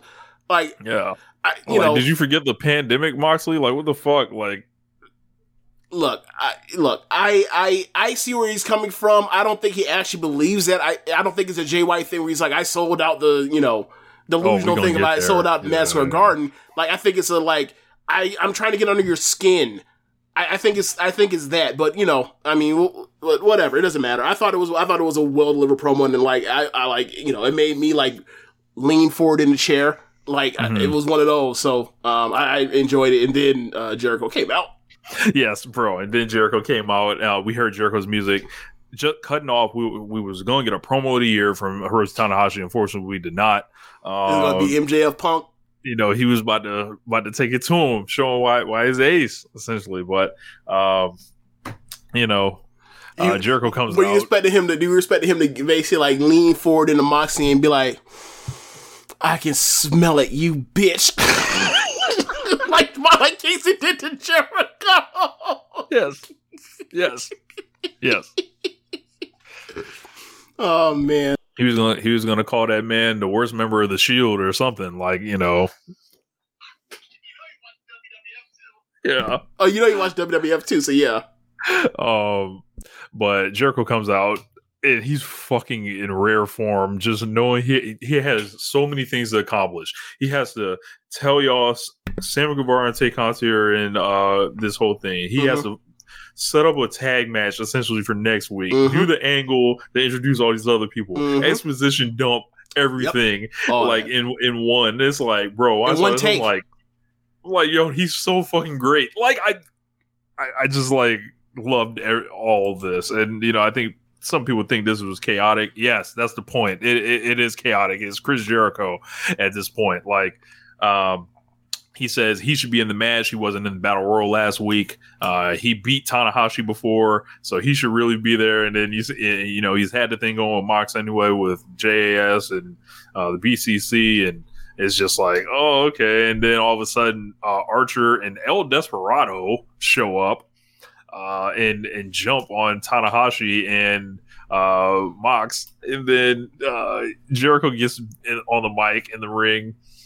And says both Tay and Sammy are in the Jericho Appreciation Society and calls them low stress sex gods and says they'll have sex right now and then uh, the Suzuki-gun members were on loan from Minoru Suzuki. Yes, Minoru Suzuki. He said exactly like that, and I fucking howled like you. Minoru Suzuki, uh, the goon, Desperado Goon out here, uh, and the will team with Jericho and Guevara at, or Suzuki will team with Jericho and Guevara at Forbidden Door. They're going to take on Wheeler Yuta, Shota Umino, the ref. Oh, you like him? I, I beat that kid up at the Tokyo Dome in front of his dad, Red Shoes, the ref. Yes, And I Eddie popped when you said that shit. bro. I this man is the best. Like, 'Cause it's the like- fucking best. This this one like I'm su- I'm fucking surprised that Jericho remembers he beat up Shota in front of Red Shoes. Like why, why would he remember that? Not not that you know wh- like not that I don't remember because I remember it. And I, I, I you know I've always Jericho remembers when, when he But the- whoops ass. But the part where he remembers it and then ties to the storyline when he once Shota once Shota got a pop was like that's great. Like uh, did he have that in the chamber just in case? And just in case, like on the off chance that Shota was gonna get a pop in front of this, uh, what city were they in? St. Louis? St. Louis. This St. Louis crowd was gonna pop for Shota Umino. I didn't fucking know that was gonna happen to you. I did not. Yeah, but it happened to Jericho was ready. Go figure. Look at him. Always ready. the real always ready. Yeah. Um so after that, Ethan Page and Miro, all Atlantic qualifier. Miro picks up the win. This went a little bit longer than it felt like it needed to, but mm, I I guess Miro's there. a babyface now. Yeah, he, yeah, he's a face. The match was just there. Yeah. Um, then we saw uh, Jade Cargill issuing an open challenge, and then Willow Nightingale accepts it uh, for Rampage. So they set up a, a match there. Uh, Stokely acted like uh, Willow wanted to join the baddies. James, do you think Willow Nightingale should join the baddies? Um, I think that her and the baddies would be a good fit. I'll leave it at that. Um, Thank then you. we. Then we um, s- speaking of Willow Nightingale, uh, it was announced that she's also going to be on the Tokyo Joshi Pro Show this summer. She'll be taking on Miu Watanabe. Yes. Um, and if they do what I think they're going to do in that match, that is going to be shared on Twitter for a for like a week or so. Like if she big sw- if she if Miu can big spin or giant swing, um, Willow like th- that's going to be on the Joshi gifts for a week, and that's going to I think that's going to be able to cross over um into the the, the American uh wrestling streams like when they see like Natsupoi doing something cool or or Azumi or whatever else. Like I think that was gonna think it's gonna be a big deal. I think it's gonna be a big Uh, a big deal on Twitter. There's also a match book between Thunder Rosa and Miyu Yamashita. Yep. Uh, that should be excellent. Uh, Yeah. if- so Depending on the forward- politics of it and Yeah. what, you know what that could mean with the AEW Women's World Title. Yeah. Like it Um, may be a title defense. I'm not sure. Who knows? So Also, uh, I believe it's been announced. Um, uh, the winner of the of the uh, Pro Wrestling EVE's she won tournament. Um, Alex Windsor, a person that uh, JD from Red Leaf Retrocast mentioned is like she seems like the best or one of the best um, Western women's talents that, that's out that hasn't like seems like someone that would based on talent would be signed or picked up um, by a major. Like she is going to face uh, Maki Ito for the POP title, the uh, basically like their SWA belt. It's or there's it's her second belt, but like it's like it functions as like a SW belt. Like they, they put they have Gaijin's face face off for like Ito 2020 faced uh, Thunder Rosa for it. So so yeah.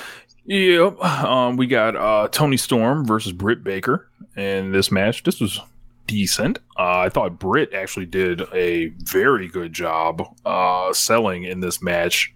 Uh, that she was knocked silly by Toni Storm's ass.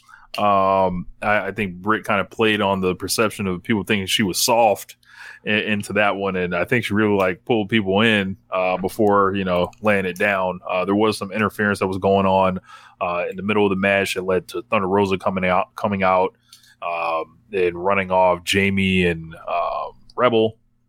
Toni gets the uh, clean win over Britt Baker, who I was told has you know from the internet that she doesn't like doing jobs or she's this master manipulator or whatever. I don't know. Yeah, but um, so Britt loses clean as a sheet, and uh, she sets up Toni Storm uh, for Thunder Rosa, and they will be taking on each other at Forbidden Door. Yeah, so the match is okay. Uh, as far as the spot that she did, where like um, Thunder or Thunder, uh, Toni Storm does a running hip attack into the uh, Britt, who's seated against the bottom ropes. I I I do not like that spot. Um, like the spot is predicated on she is not reacting as if she got hurt, like selling like wrestling. She got hurt like for real hurt. Mm-hmm. And then from there, she laughs and fakes it off. It's like, can you not break the fourth wall for me during the middle of your rinking dink mat- ass match in the middle of the fucking card? Like, I, it's not it's not that important to do that right now. Like, if you're going to do that, save it for your biggest show match of the year. They actually be like, like it, it, it it's like, okay, so the next time you do that again, why would anyone buy it? Well, I don't, I don't know if it's a, it's a thing that she intends to do more than once. But it's just weird. It's like, okay, so she takes the, the hip hip attack, and then Toni goes to grab her off of to go grab her to you know presumably hit the storm zero or whatever else or go to the next move if you will the way it looked. And then like she just like no i'm hurt don't don't do nothing to me. And and it's like i thought that we're aspiring to be a fight and it looks like you just don't want to cooperate because you're legitimately injured. And then like you go and then they go and it happened twice and then they, they do the whole thing and they stalled as if like they want to throw up the double x or whatever she's concussed and i like i'm sitting there like she can cuss. Mm-hmm. What the fuck are they doing? She can cuss. What, what what's going on here? Why are they stalling? Like, just call the match. It's over. And then they, she got some like, oh, I got you. I'm like, what? Why would you want to get me in that way? That I understand, like the idea of like you you work for me, Because she wants like, to work purpose- you. for the purpose of what though? That she didn't make the match really, better. really, that, really, really, really injured, and to fool her opponent to throw her off guard, like, "Hey, I took your best shot, but I'm gonna make you think I'm, um, you know, you got me out of here, but I'm gonna try to deceive you." Okay, so I guess my problem is like you also made Toni. It's one thing to dupe us. In theory, you also duped Toni Storm like by she didn't want to get up for your move, and you pulled away from getting up for her move. You see what I'm saying? I think the only real issue with this is like, um, is when like, like at least she took a move and she got hit. It's not like she's Jay White and collapsing on the ground. Um, Oh, that's to- totally different. That that that's a that's that's. Uh, I fucking hate that more. Like, yeah, I was gonna say like, Yeah. I was like, that's like, I, I, I, I, I think that's fundamentally the dumbest thing in the world because it's like uh, you can't pin me because I'm laying down. How about I just stomp your face in, you fucking right, idiot? right, right. Like that, that, but that too is like the same thing again. It's like you're exposing it like this is hocus pocus in your in, your fan in your like uh opponents are fucking morons that can't just like, all right, if this was a real fight, I stomp your face in, or if Britt Baker is going to back off and not, you know, get into the action after I hit her with a move or whatever else, then like, and I sat there as she fakes me out by not going up for my, by like not reacting in a way, about reacting in a way that like she doesn't want to cooperate. Is it like this is totally different, but it rides on the same thing of like it makes your opponent look like a like an idiot. But Um, whatever. Like I, it it's not. I spent too much time talking about this already, but yeah, it was just a match. It was fine. Um, I, I think their tag matches smoke the matches they've had already uh, in singles capacity. Um, like the matches they had. Um, uh, was it Thunder Rosa? No, who who was Toni Storm's team? Oh, Ruby Ruby Soho. Ruby. Ruby Soho, and then also Jamie. I thought those tag matches smoked. Um, both of these singles matches. Uh, but yeah, like Toni gets the win, and uh, with the help of uh, Thunder Rosa, who was knocking, getting rid of, or um, the interference from Re- Rebel or Reba and um, Jamie. So that sets up their match at Forbidden Door, which uh, you know, um, there there is no New Japan Women's Champion, so to get get uh, a women's match on Forbidden Door, like that's a good one. That is a good one. You know, former red belt champion versus uh former Tokyo Joshi uh princess champion. So this is really like Champion, yeah. you know, you know, this is really you know forbidden door right there. You know, No, that is, that part is yeah, yeah. So, uh, main event, uh, Jungle Boy and Luchasaurus defending the World Tag Team titles against the Young Bucks. Yep. Pretty good makeup match, right? Scratched at the last minute. Had to, you know, it's supposed to be six people in the match, then it turned into four. And um, I think this match was better than if it had been six people in the match. It's, I in particular, those six people. I agree. Four and three quarters for me. Um, I'm with you. just, just, I'm with you. just like this is what um the Young Bucks do at this point. This is what Jungle Boy and Luchasaurus does. Like, let's talk about their title reign for a minute. Okay. their title reign was spent having a lot of great matches. Mm-hmm. Um, but all these people did was scream for the belts to be off of them in almost every scenario. Um, these guys were day like came up from the bottom in this company. They've transformed to a place to where it looks like Jungle Boy may be going, you know, a, a certain way. He he kind of he has a landing spot off of this. Luchasaurus not so much. Right. You could probably figure something out for Luchasaurus if you really thought hard enough. Uh, best friends are all sitting right there, but That's, This is a- like that's like the land of like of, of uh what do you call it uh misfits. misfits and yeah yeah but I was uh, I was happy to see Jungle Boy and Luchasaurus defend the belts throughout. Pretty much, they got a half year run with these things, and they were built up. And you know, you can't tell me people didn't want that shit when you know they when they first won them shits and all that. I don't know what caused people to just besides everyone needs to have a turn and win the belts. Like besides that, I, Um, maybe there was a thing where like they just didn't show enough character, so therefore people, you know, should they just start ripping Bret Hart matches off instead? Would that show more character? I, I- think I think it's a that's a that's a very good point. I think it's a thing where um they j- they seemed like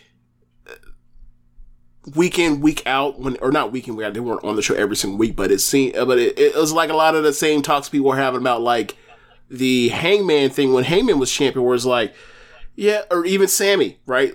Great defenses, blah blah blah blah. But where is it as far as the character and the, how come you aren't tricking us into liking our great matches that you already have that I know are going to be great the second it gets announced? It's like, do you hear yourselves talking? A match was set up, you know it's going to be great, but then you also need to be tricked into liking the wrestling. I, I'm. I, I, I don't I don't know. You need to be emotionally tricked. Like I understand that like you have a uh, CM Punk, a uh, Jon Moxley, man. a you know I understand there's lots of people that are really good at tri- Chris Jericho. They're really good at trick you into liking these matches, but if you already know the match is gonna be good, just use the excitement of that. Like I don't I don't understand why like I, I don't get it. I just don't at times. I just don't. And like I'm sorry, like when you tell me there's going to be a match in Orlando that's going to uh, be a three-way tag team championship match between Lucha, uh, or sorry, Jungle Express, Jurassic Express, Jurassic Express, uh, Jurassic Express, and and the Young Bucks and um and reDRagon, sign me the fuck up. I don't. If you want to do something else, that's really nice of you. I don't care. I was gonna say I'll be there. I literally was there for that. You know what I'm saying? Like, so I, I I don't get it. So like when people keep, you know, people kind of are like, well, you know, is it time to, you know, do this and a third with, with whatever championship belt in AEW? Is like, do we have to do every single champion that is ever champion in AEW? Is there a champion we haven't done this with? Or not we, I'm talking about like people that you see online. Yeah, it's just like they all want the they're just living and dying for somebody to beat them the whole time they got the belt, and it's like, bro, like y'all not know what y'all like are seeing the level of quality from all these champions? Like, just literally pick a bad champion in this company. Like, it's it's vi- like I'm sure they're there, but it's very hard to find. Like, there are quality reigns and defenses. Like I, I would, I would argue like the only bad champion that we've had, like match to match, bell to bell, would probably be Britt Baker. I think that's it. Yeah. So, and in that time, she turned into a drawing card and a, and a star. So, cool. Like, I like, but if that's the worst thing we can say about her, all right, cool. But like, I know there was, But that's a, the one out of how many title reigns? How many AEW World Champions have had? Uh, Jericho, Moxley, Omega, Hangman, CM Punk, and then we'll have her in the room. So that's five right there. TNT uh, champions. We've had Cody. We've had Darby. We've had uh, uh, Luke Harper. Or not Luke Harper. Uh, Luke Brodie Harper, Lee. but I can't remember his name. Brodie Lee. Uh, Miro. Miro. Uh, I already mentioned Darby. Sammy Sammy. Guevara. Uh, and Scorpio Sky. Right? That, is that the seven? Yeah. All right, so that so now that's we're at twelve right now. So now with the women's divi- uh, the women's uh, world championship, we have uh, Riho, we have uh, Nyla, we have Shida. Uh, from Shida, we have Britt, and then we ha- now we have Thunder Rosa. That's five, right? Yep. All right, so now we're at seventeen tag champions. Uh, let's see. Uh, uh, I'm sorry, SCU, Yep. uh, Omega, and Hangman. FTR. FTR, Young Bucks, Lucha Bros, and uh, Jurassic Express, and now it's back, to the Young, Bucks. So that is six champions. So like yeah, so uh 14. So yeah, so like I don't I don't so there's 24 champions, only one of them bad. What are we doing here? I, I think I, I kind of think TK knows how to pick them. Just just a hunch. Um, you know, there was like some feeling like, yeah, but Jungle Boy and Luchasaurus may be the third most important tag team with the belts because FTR caught fire in the first half of the Mhm. year. We've seen the Bucks catch fire, um, which is kind of like I think if you're an FTR fan, you may be getting the lemon booty right now with, with, with the Young Bucks and what they about to do right now. But um, just want to say Jungle Boy and Luchasaurus are awesome, but to the Young Bucks, add it to the resume. Th- James, I don't think this is one of the 20 best Young Bucks matches I've ever seen. Uh, I would say, like, I mean, let, let me, I would put it this way. Um, I don't know where to rank it amongst the three big matches that, or the other two big matches they've had this year with FTR or with, um, the Lucha Bros. But, um, what I will say is, like, this is not as good as the first three, yeah, the first three Lucha Bros matches I've seen in AEW. so it's like, and and this is fucking phenomenal. Like, Yeah. these guys are automatic. In, in a in a week where Steph and Klay get another one, so do the Young Bucks. Like,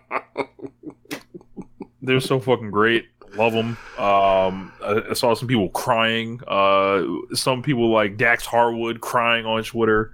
Uh, it Wait, was what? pretty funny. Crying on Twitter t- About what? the Bucks the, winning the belts, LOLing, and all this other stuff, and you know, laying the groundwork. I would imagine for you know their match Yeah, but that it's kind of a corny way to uh, build it up to me, but to each his own.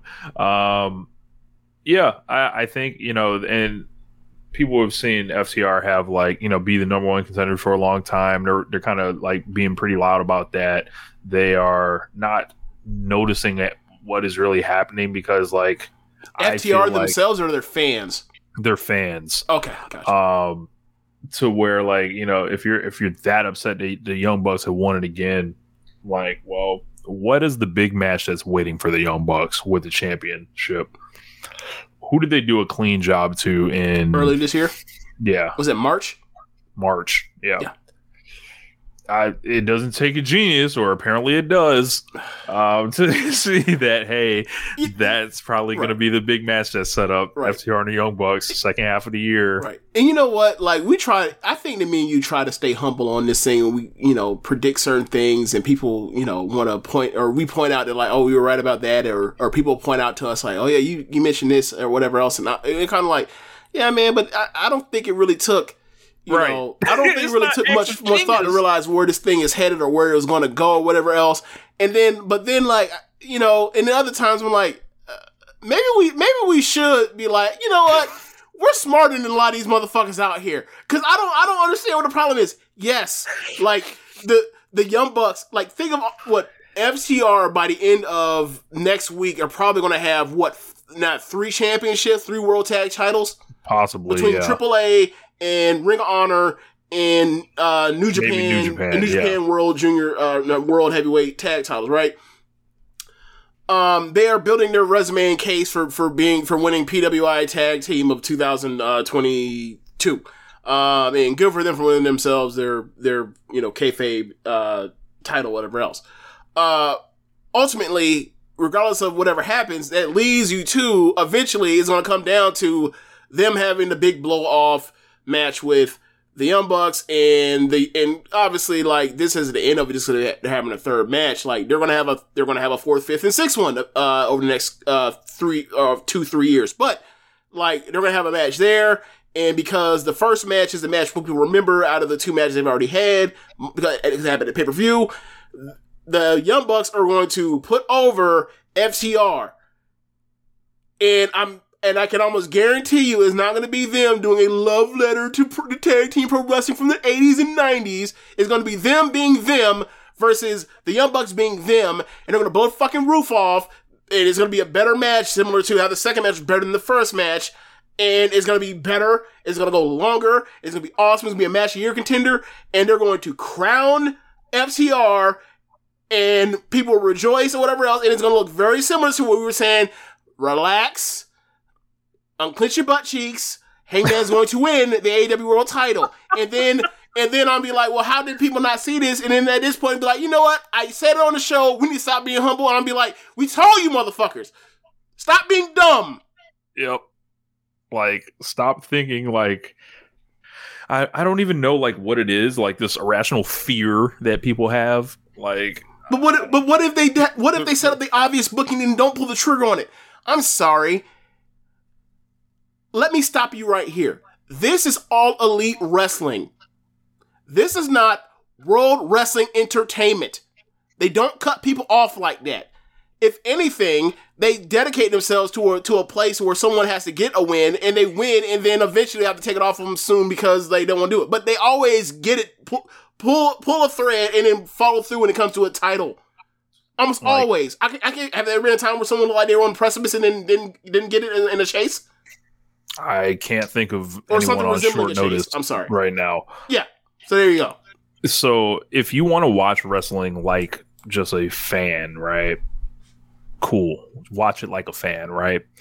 Don't be so like but then don't come out here and get worked by Dax into thinking like he's like they actually believe him. Like when he does this thing like the Young Bucks are burying us, like it riles those people up that just hate the Young Bucks so bad. But I'm like, y'all. Then hate, why do they like, keep doing matches with them? This isn't Bret and Shawn. right. They keep working together.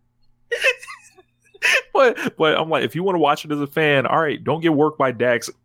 By what Dax is talking about, like this political stuff or whatever, right? If you just want to watch it strictly as a fan, watch it from that angle, right? But if you want to be someone that listens to shows like these and all that, like we're gonna give it to you, like from the like what should be obvious. I feel like, but it is it pa- apparently not. But it is obvious, right? Like the same logic when I'm watching like uh, a show like Justified or a show like The Wire or a show like Breaking Bad. It wouldn't be as fun if they did not set up certain things that lead you down the line of thinking we're going to reach an, a natural conclusion or a natural point, and then from there, any uh, a certain number of things can happen, right? Like that is that is that is good storytelling. The bad storytelling is when you set up something and and then like you either get to it and then you give you something that's unsatisfying or you tease something and then like Chekhov's gun, you pretend like the gun was never in the room and it never goes off to shoot anything. Right? That's not what AEW has ever done. That's not what most good TV shows do, unless it is to set up a gun to then later reveal there is a bazooka instead. Right? Like that, that's so I don't understand why this keeps happening. Like, for example, the bazooka instead would be like an example of um when uh the uh inner circle realize and cop to uh or not cop to, but basically like turned or basically flipped the script on MJF. The MJF was ahead and also pulled out the pinnacle. Like that is that is super villain stuff. That is the bazooka. Like, but that is like super. Obviously, that's a level of like super villain, uh, or like you know, like mystery level super villain type of thing. Whereas like, there's no way he fucking knew this and would go through all this stuff then to reveal that like he has all this stuff. But whatever, we'll go with it because it's, it's taking us to a fun place. But It like, was me. I was evil. Right. But but like this isn't that hard to figure out. Like they're setting up two very strong tag teams that already have two, you know, very good ass tag matches with each other. They're both placed at the top as being like a one A, one B. Like they're eventually going to clash later in the year and it's gonna be an awesome match. Like I don't see why you can't why people can't see this. Like that's that's clearly in the start in the cards. It's like, like, like I don't get it. Like, the chances are, like, the next time they wrestle, like, the Bucks will drop it to them. Right. Um, and like, Or maybe not the same that or or I mean like not this time they wrestle a match, but next time they wrestle each other. Yeah. yeah, Yeah. yeah, Yeah. yeah, Yeah. So it's like. Y'all just don't want the Young Bucks to be champions that bad, huh? All right, get worked. Um, but uh, the greatest tag team of all time does it again. The Young Bucks, just just another Wednesday for for for these guys. Um, can't say enough about them. So But like crazy, insane spots all throughout this shit. Motherfuckers Yeah. going through tables, like it was insane. Go watch it. Yeah. Um, too much, too much great stuff to recount or recap, but yeah, absolutely great match. Um, one of the better, one of the better matches of the year. Um, I'm with you, uh, four and three quarters, a fringe match of the year contender. It's a great match. Um, and the crazy part is like, this is like, this is one of their three best matches. I don't know which one's the best out of the three they've had. And like, it's going to be really funny because it's like, FTR has all those title belts or whatever else, and um, like they're gonna be building towards this eventually. But like, who knows when it's gonna be? But like in the meantime, between time, there's gonna be title defenses from the Young Bucks, and they're gonna be great. And then when it's time to actually put them over, like let's say they put them over at full gear, man. Uh-huh. They put them over full gear, and like Dax is gonna be pretty much gonna have more singles matches than great tag matches in the year. And you're gonna look back and be like, all right, well, who was tag team of the year? The fucking Young Bucks, not FTR. like, like if you want to throw Dax's resume up there, yeah, yeah, like that's all. That's mostly singles, baby. Like, no, what about the tag team stuff? Oh, Don't, oh, don't oh, be trying to add that in. Don't, Yeah, don't, yeah. Don't be trying to fool us. Yeah, so that that's With gonna be that's gonna be funny. That's gonna be funny. Like I mean, maybe it's not full gear. laughing. Maybe I'm- it's not I'm- full gear. I'm but we'll see. Die laughing if the observer poll comes out and the Young Bucks do it again. I am like, I'm gonna be. They're ahead right now. I'm gonna be uncontrollable. On Would you timeline. disagree? Would you disagree? I think they're ahead right now. I think your everyday fan would still have FTR ahead. I disagree at this point, but um, I feel like FTR just has all the the momentum right now and the fan support. I think the Bucks are just kind of like kind of coasting still, but like they're they're rapidly waking up. Their I- I four think- best matches are better than FTR's four best matches this year. I don't. So far. I don't. I, I think people are gonna remember that beginning of the year. All I'm saying is FTR better better start getting on the board because I mean- the Young Bucks can can look. The Young Bucks can have a third quarter like Stephen Klay and open this shit up. Right. And and the, the thing for me is like some of the belts that they have that they're going to defend, like. uh, all right, they be, let's say they do become the uh, the heavyweight tag champs in New Japan, uh, IWGP heavyweight tag champs. Who are they facing to have great matches with? Because they don't care about tag wrestling in, in that way that AEW does. No one does, except for like Stardom. so, like, yeah, I, I, I just, uh, I, you know, well, by, ta- well, by tags, I mean like I was, I was including with Stardom. I meant like the trio. So, well, never mind that. So, just really AEW only care about two v two tags team wrestling like that. So, like, yeah, they're gonna have they're gonna have some really good defenses in Japan if they if they have them if they end up with those belts and all that kind of stuff. But like compared to compared to like that that you know nine tw- or that eight twenty match for uh in in Dynamite, I don't know, man. Yeah, and there's a lot of teams that are around. Um, a lot of wrestlers in AEW that that are there. Um, I, I think there's a Swerve and Lee match um, in the Young Bucks future that could probably. How you think that's gonna go?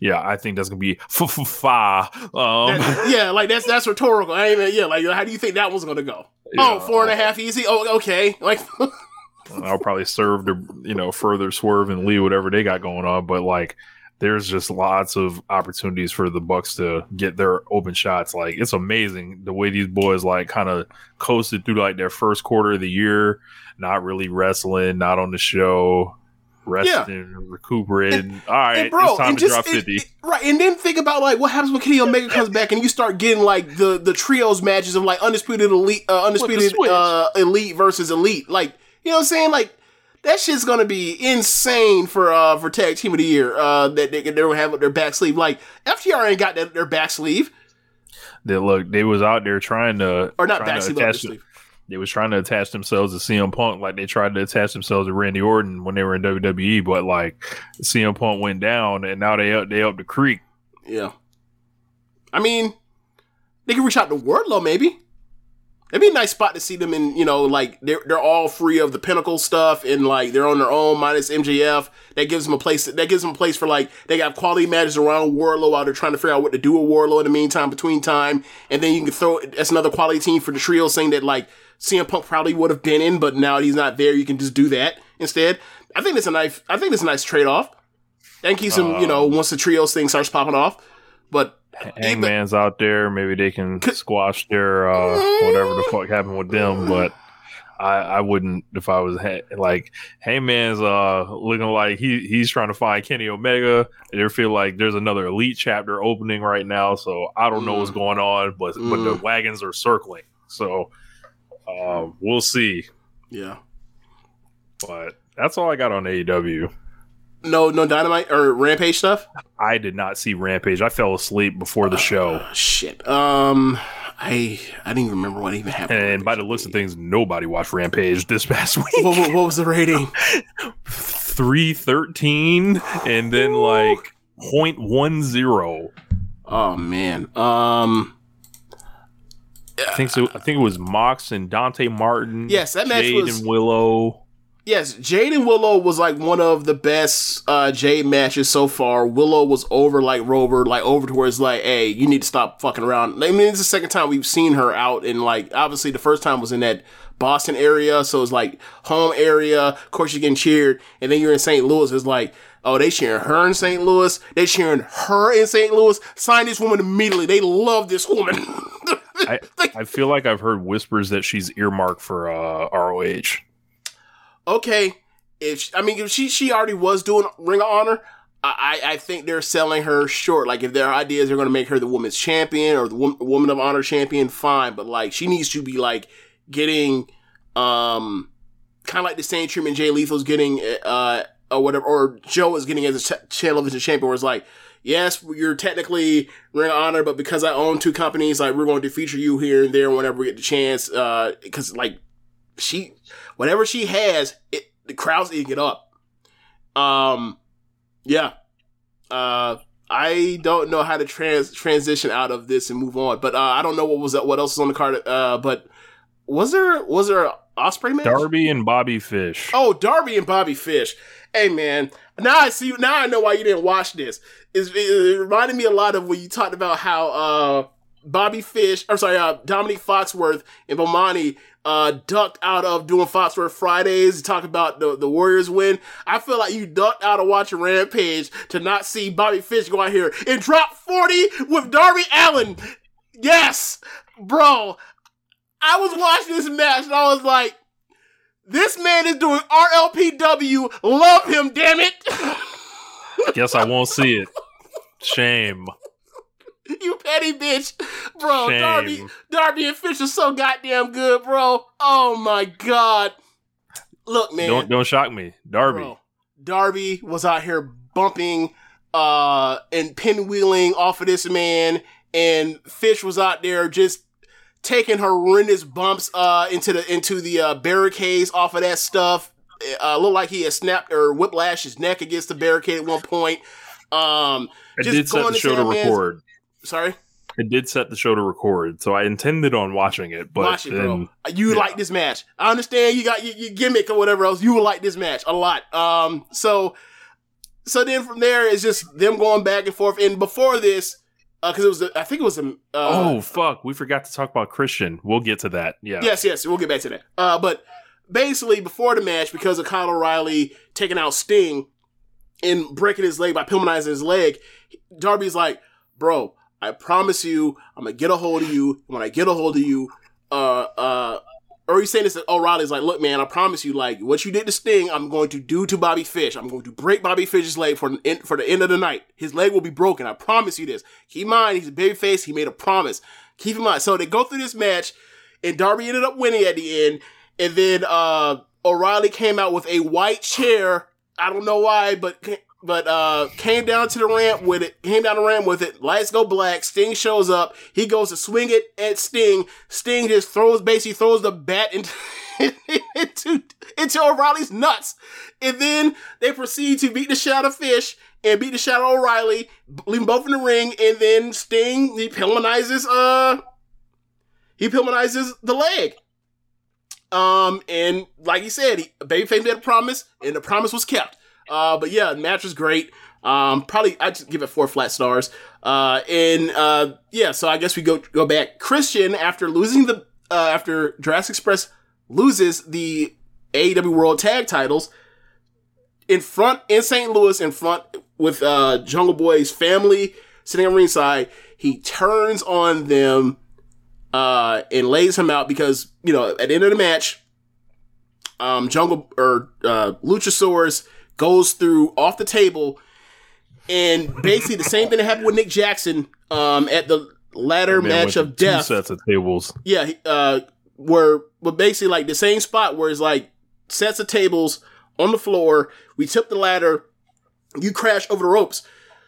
Uh, but very similar to what happened with Nick Jackson at the uh, 2019 ladder match between the, uh, uh, Lucha Bros and Young Bucks, where like he wasn't high enough or the ladder wasn't close enough to the edge, and like he realizes as he's going down he's not close enough, so they have to like uh jump off the ladder while the ladder's already teetering at like a past 45 degree angle to get over to clear the ropes. Like Nick Jackson, he he realized it a little too late and he got clipped on the rope, so it made his landing even rough.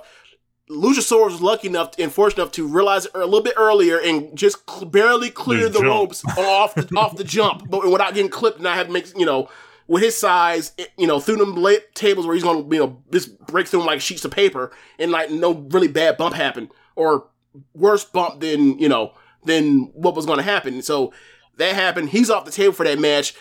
Uh, Lucha or not Lucha Bros. Young Bucks win the titles. So Jurassic Express, one guy's healthy. So you have Christian. He consoles Jungle Boy, and then he low blows him. And I think he, then he hits the kill switch. You know the the finish, the finish that you only hit on geeks.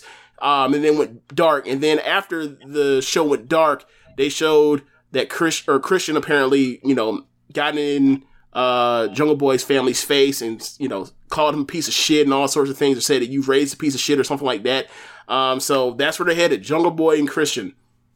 Not bad.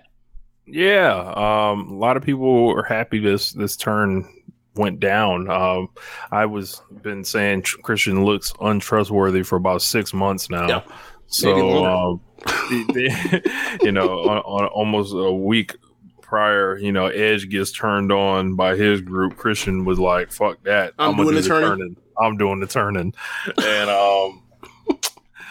He beat the shit out of this man. Uh, I don't know if they're going to do the match and let Christian win or not, but it feels like somebody's been hearing One Nation Radio and hearing about you know them needing heels uh, that can work kind of near the top of the card. Uh, I could easily see a Moxley and Christian match. We know they love each other. Um, and that's like one of Moxley's homeboys. If Moxley gets the uh, interim belt, I could easily see a Christian title match this summer. Uh, but I could also obviously see him putting over Jungle Boy at, at the end of whatever they're doing. Um, and I feel like the you know he's been laying it out, and whenever he does cut the promo, it's going to be like a summary of what everything felt like he was saying.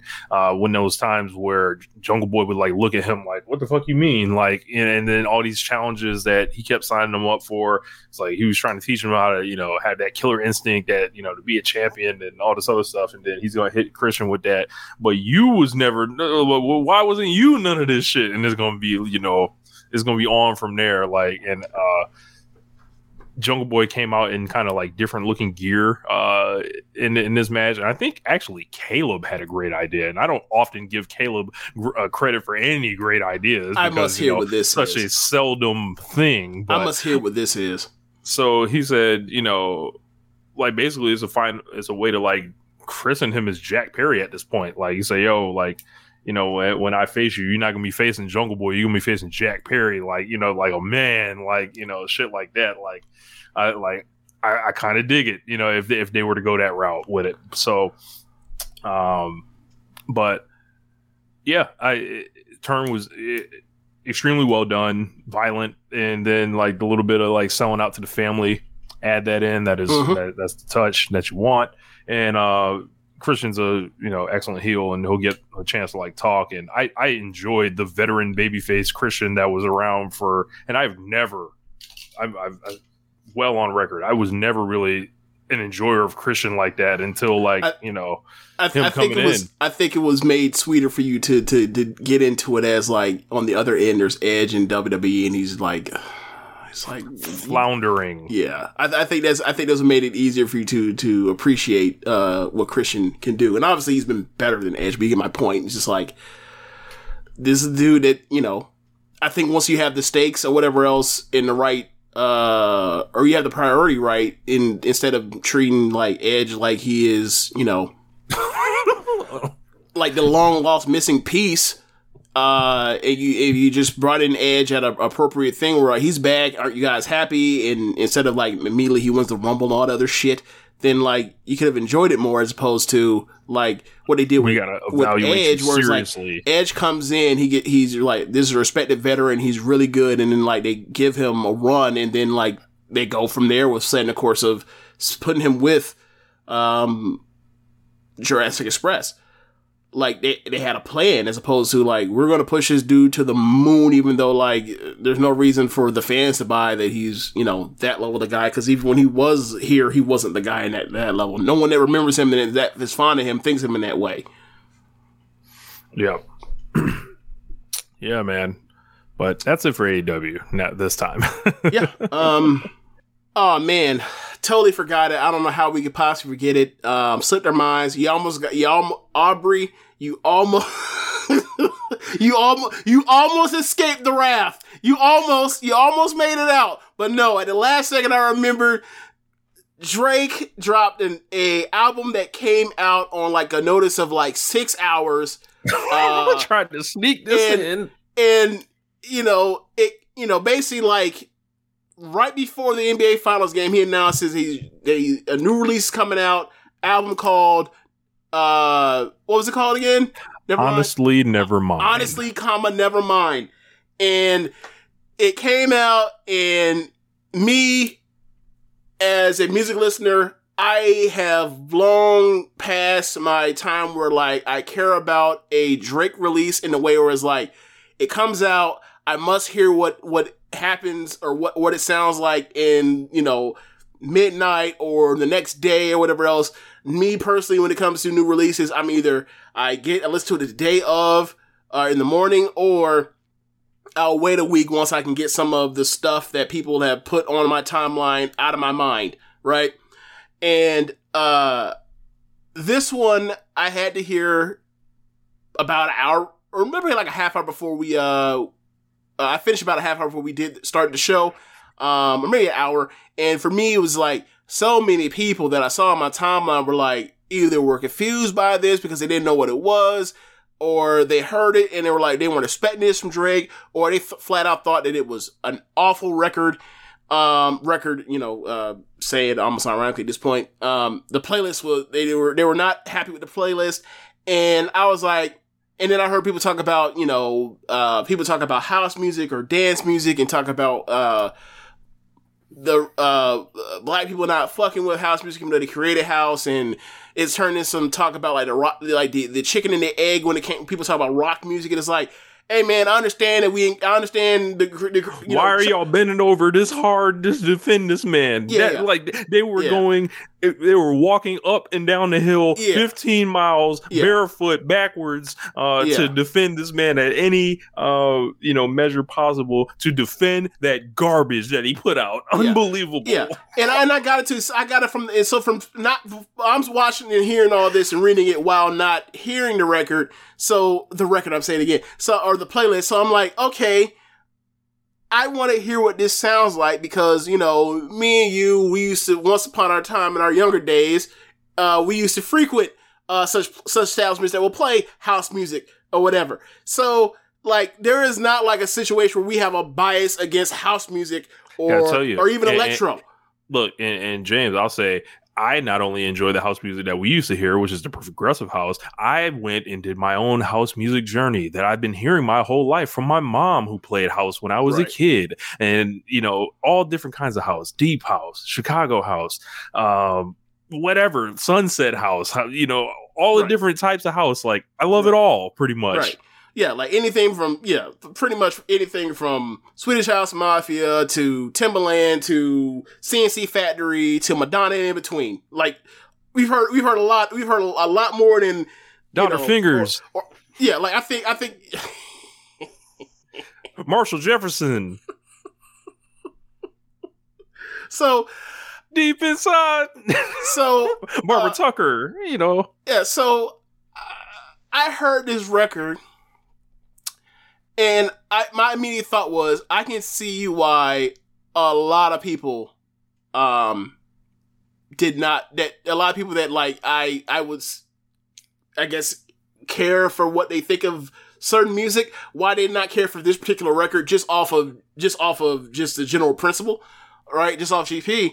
Uh, but then there's also the part where it's like even for what this record is going for, regardless of if I think it actually cohesively makes sense together, all the pieces, I don't think this record is actually good. This record is not good.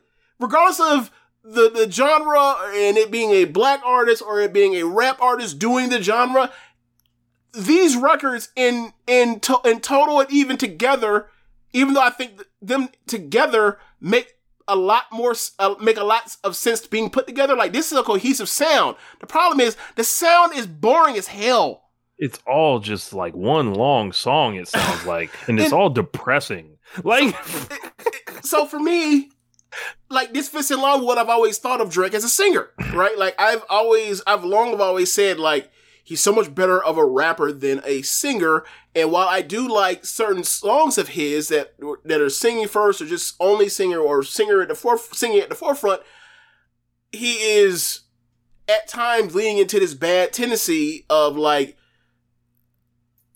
doing it almost for the sake of doing it or doing it in spite of the part where like he does not recognize what his best skill is.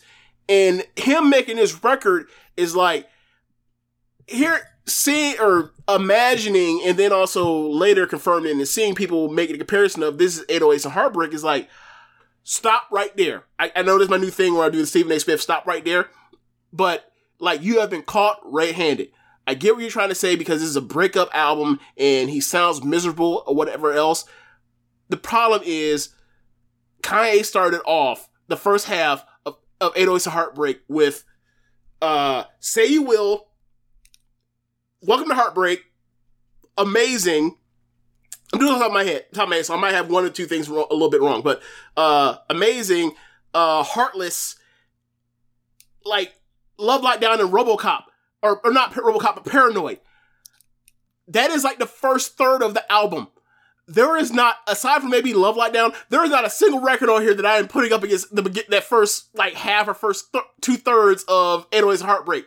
Not having it, not no, there's getting no buys over here, right? And like there's also this part where it's like when I first heard 808s Heartbreak, I like that record, and then listening to it more over time, it grew on me more from there. Like, uh, like I'm sure you've had this where you go through an album and like you listen to it once or twice, and then like you kind of like more or less like pick the ones songs you like, and then like you kind of discard the rest, and then like over time for mm-hmm. some whatever reason, like you pick up another song later, and then like it adds to your enjoyment because you like you this song hits for you in a way that it didn't when you first heard, initially heard it. Like, Welcome to Heartbreak did not did not grab me at the beginning. At the beginning, that might be my favorite song off of 808s now. Like, so when I hear this, and I'm going to give it more runs, I'm going to be be more fair. Like, it's almost like it's almost in a way like he decided like, hey, you know, a lot of people like that Greece record I made a couple years ago during the pandemic. I'm gonna I'm gonna bring that out and whatever else. But the problem is like none of these songs are as good as Greece. and and What- that seems to be the problem. Is like, huh? What song? Uh, Greece. Uh, basically where he's out here sounding like the Weeknd. For, Oh, for okay. the record where he said like from 2020 where he basically sounds like Weeknd. Like basically he had two singles back to back. I think in the summer 2020 where like uh it was Pop Star and and um Oh yeah, in yeah, yeah. That that, that Greece song was. I, yeah, I, I didn't like that either. But Greece is a better song than these songs on record that I've heard. Uh, and like for me, when you start off a record and you're Drake, and like the first three songs are like songs that's like I, I don't know if I'd ever I don't I think it'd be okay never hearing this again. And it takes to like track four to where I was like, okay, finally somehow I'll play again ever. Is wild. And then you know, like uh, bro, his last two albums have been like this. I feel like I, Mm. there was only one song on CLB that was like I feel like I could throw on his all time highlight reel, and then like you get this thing, Mm. and I, I just hear this, and I'm like, what the fuck is this? Like, Like, I, think, I think personally, I'd have to go back and give more runs.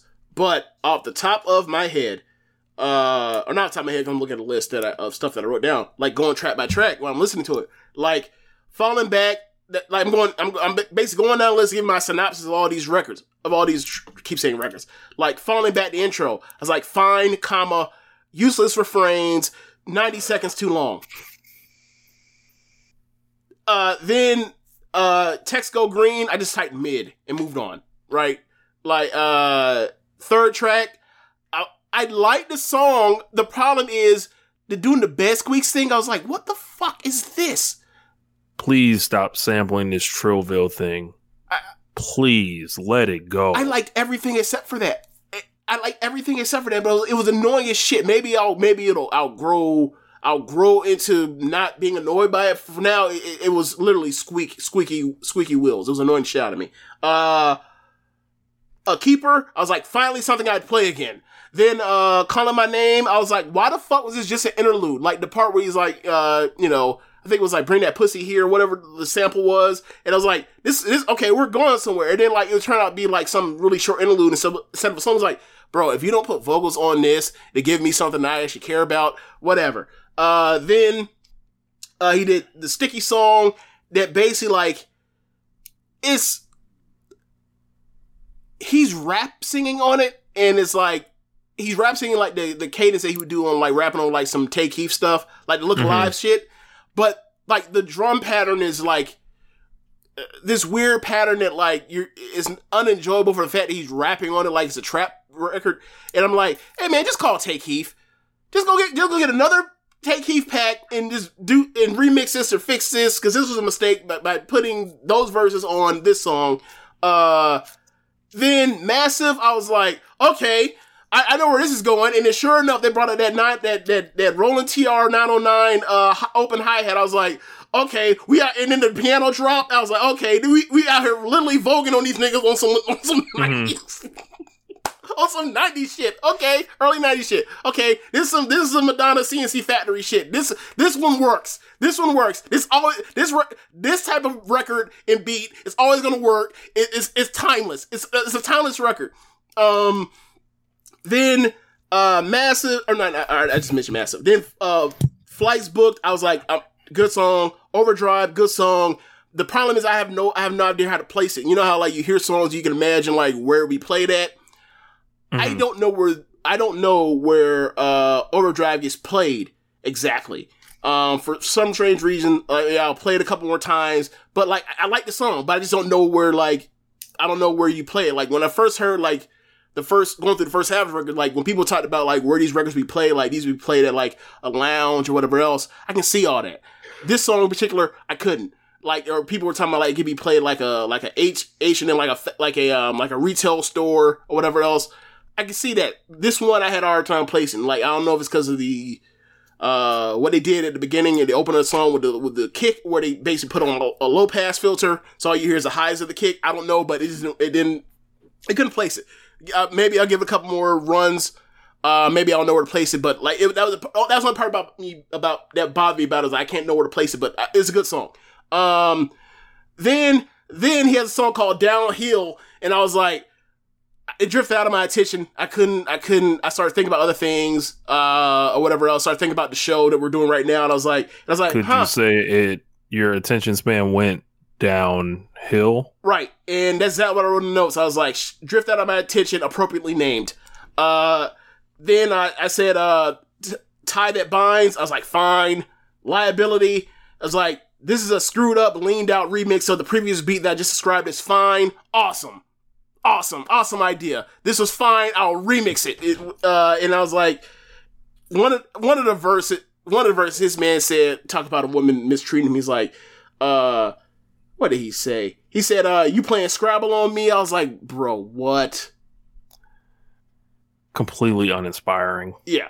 Uh, then, then you have, uh, the, the outro, uh, the Jimmy Cooks with 2 to 1 Savage. I was like, this is up. Trolling. I was like, this, this up. I was like, either this is an excellent troll job or a signal that he just needed to get this collection of sad music off right now. And this indicates that he's back to business as usual going forward.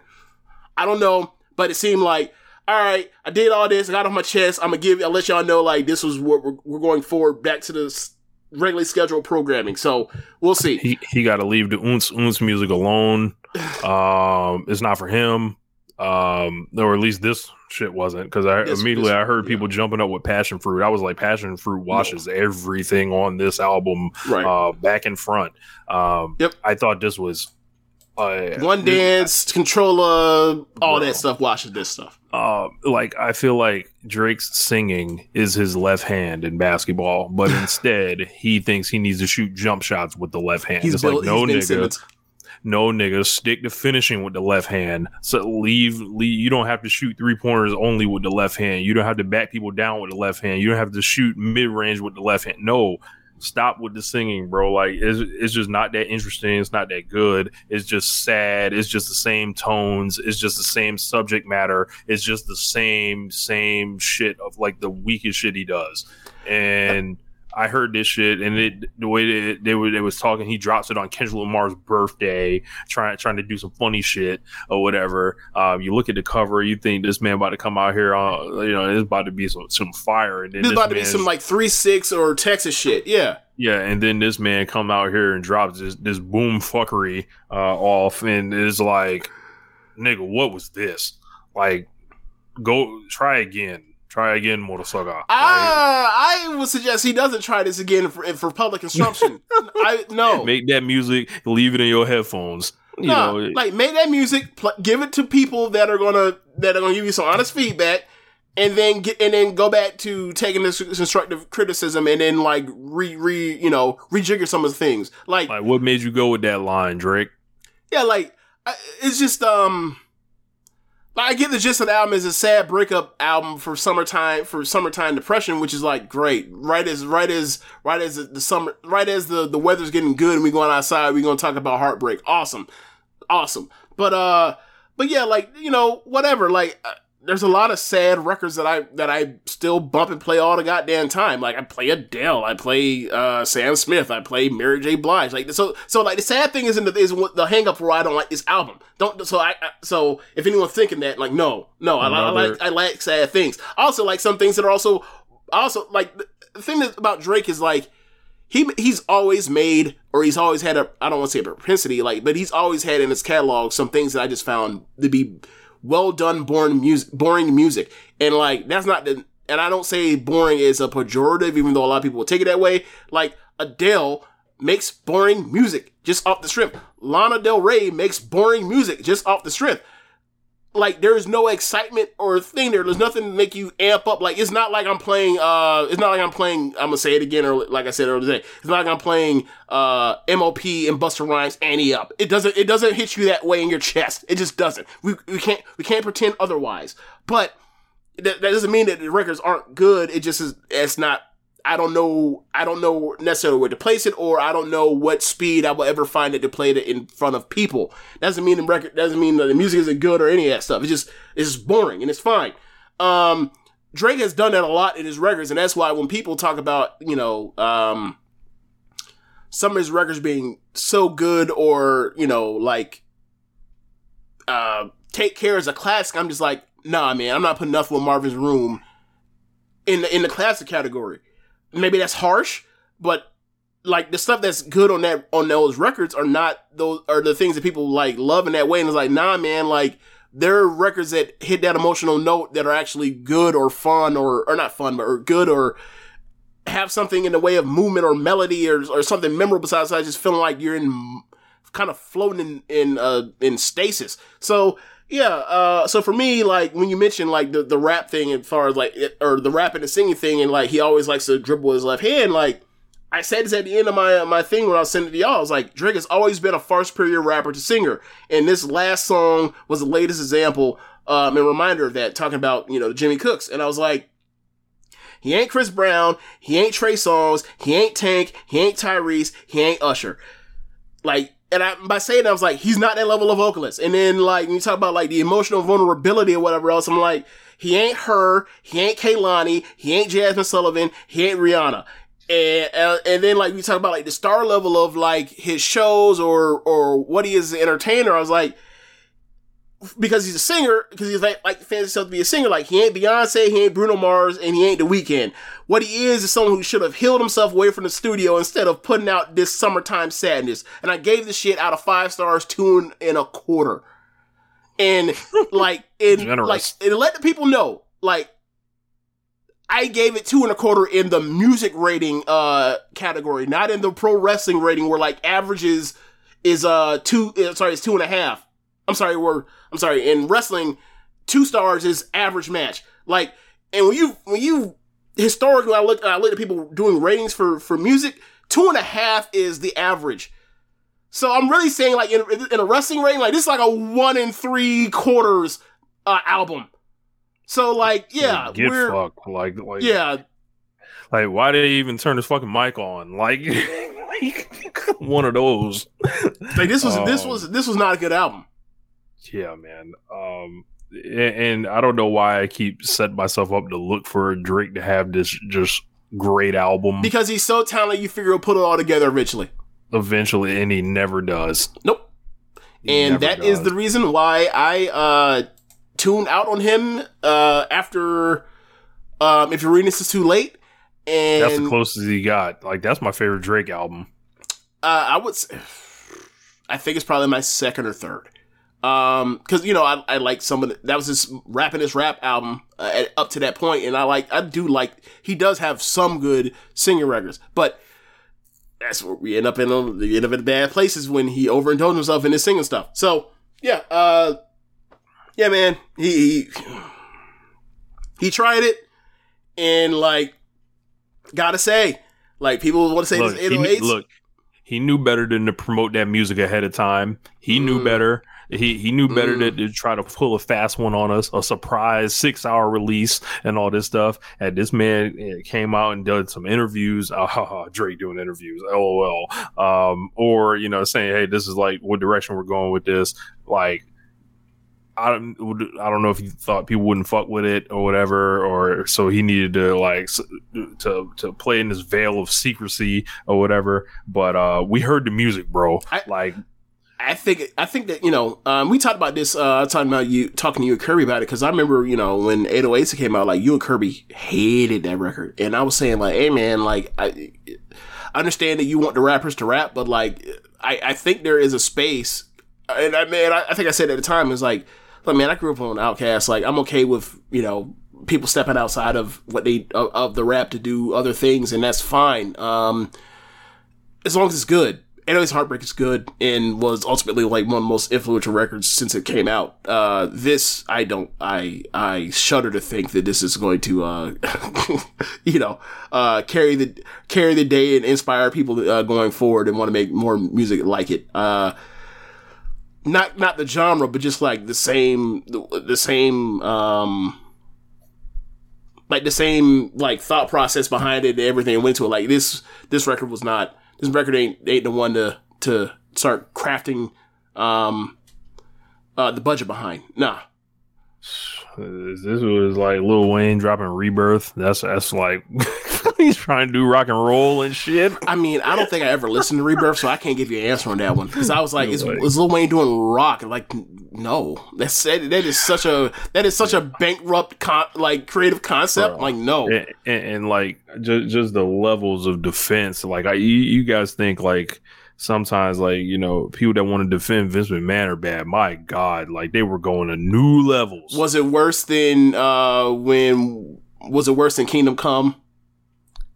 I don't remember anyone defending Kingdom Come. Uh, there was some cope even to be had. Like I'll put it this way, it was so bad with uh with Bro, Kingdom I Come. hated that fucking album. I mean, I, it was so bad that I had people that like that were like they asked me if I wrote if I was okay.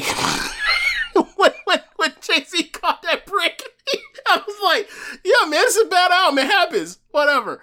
Uh, but yeah, uh, you know, I there were there were but there were people who, you know uh, I think there were people at the time. Obviously, it's a little different because uh, we weren't. There wasn't Twitter at the time, or people weren't using Twitter at the time. But like, there were people that were trying to be like, you know, Hov ain't catch no brick, because Hov can't catch a brick because I've I've typed my identity to, to Hov, and it's like, nah, man. Like Jay Z might be my favorite rapper or one of my three favorite rappers of all time, but that shit stink. That shit stinks. Period. Like, uh, no, uh what uh what fucking album was it that you bought me as a gag? That T album that you bought me as a gag? Uh, the fuck T.I. versus or uh, no, not, not T.I. No Mercy. That's right. It was No Mercy. It was like asshole. But yeah, like that same thing is like if it's a brick, it's a brick. I ain't gonna lie about it. Like the catalog is strong enough to where to survive a brick. It's okay. Yeah. Yeah, Drake been on a streak of like, uh, and then, mm, like, if we take it back to views, right? I think so. Like, was like was he like one for five? He's like one. Five? He's like one and a half. Like, like okay. So view, views was the one where he's where he's basically like sounds like he's angry at a bunch of women, right?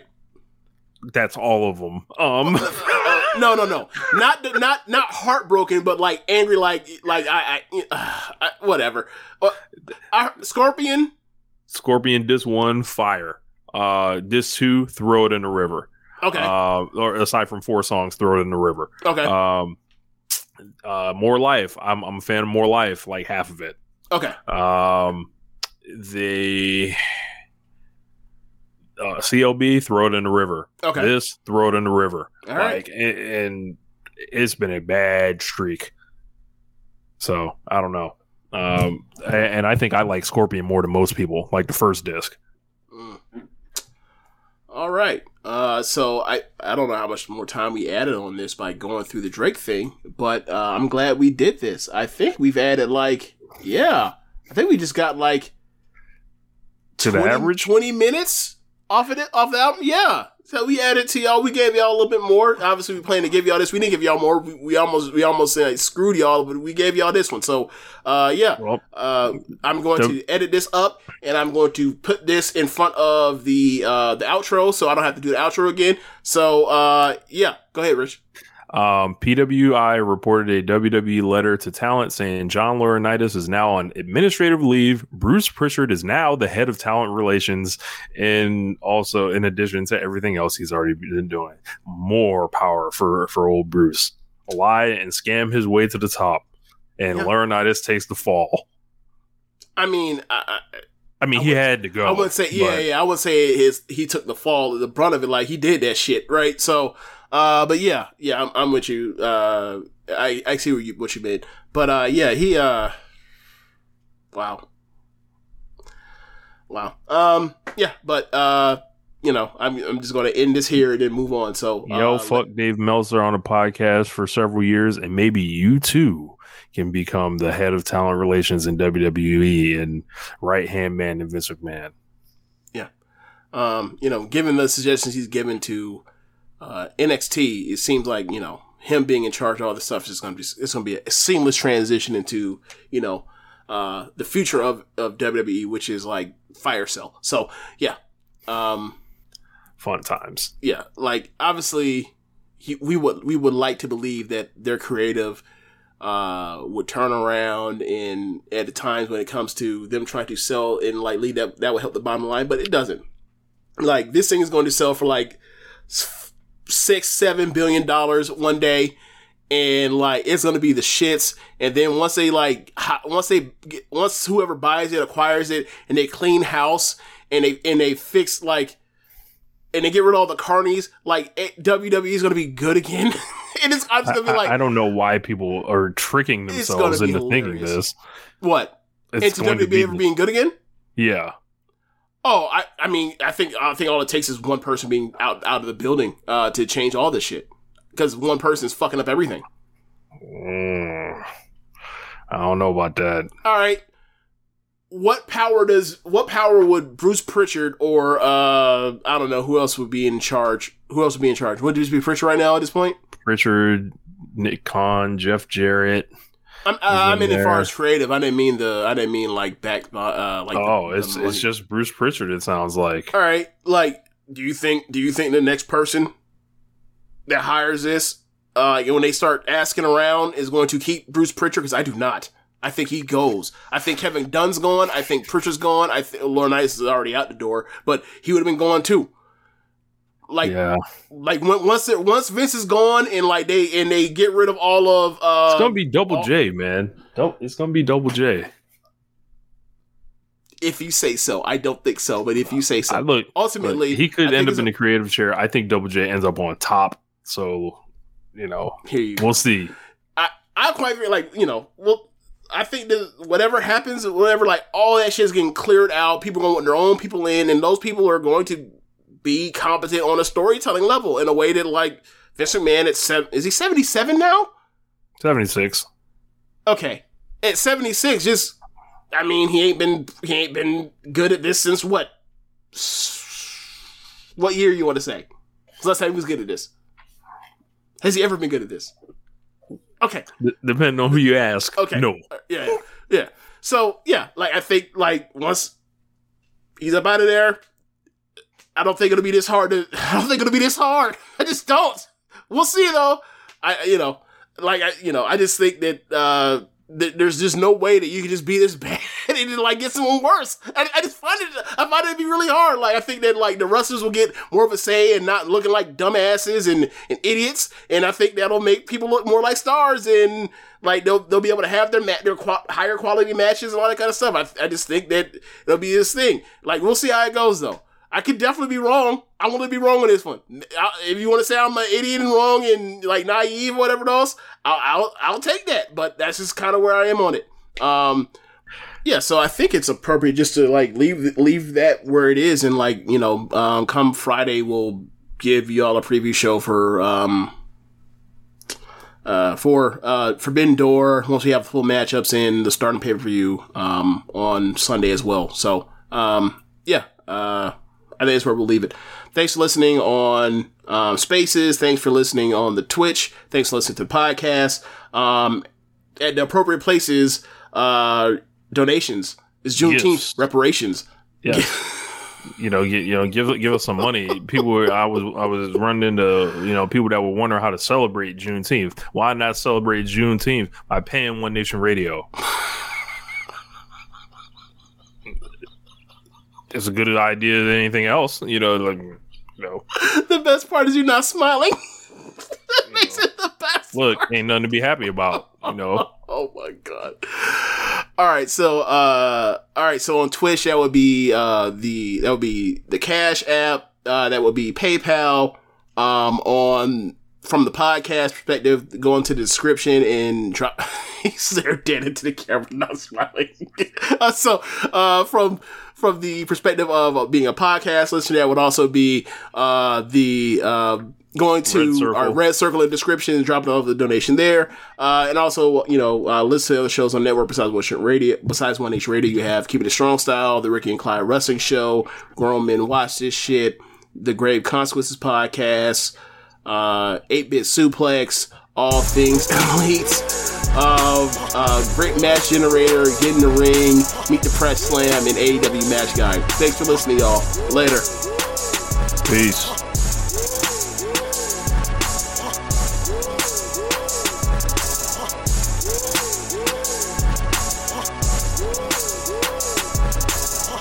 What's so special about Hero Bread's soft, fluffy, and delicious breads, buns, and tortillas?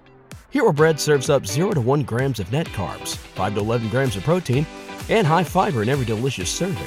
Made with natural ingredients, Hero Bread supports gut health, promotes weight management, and helps maintain blood sugar. Hero also drops other limited edition ultra low net carb goodies like rich, flaky croissants and buttery brioche slider rolls. Head to hero.co to shop today.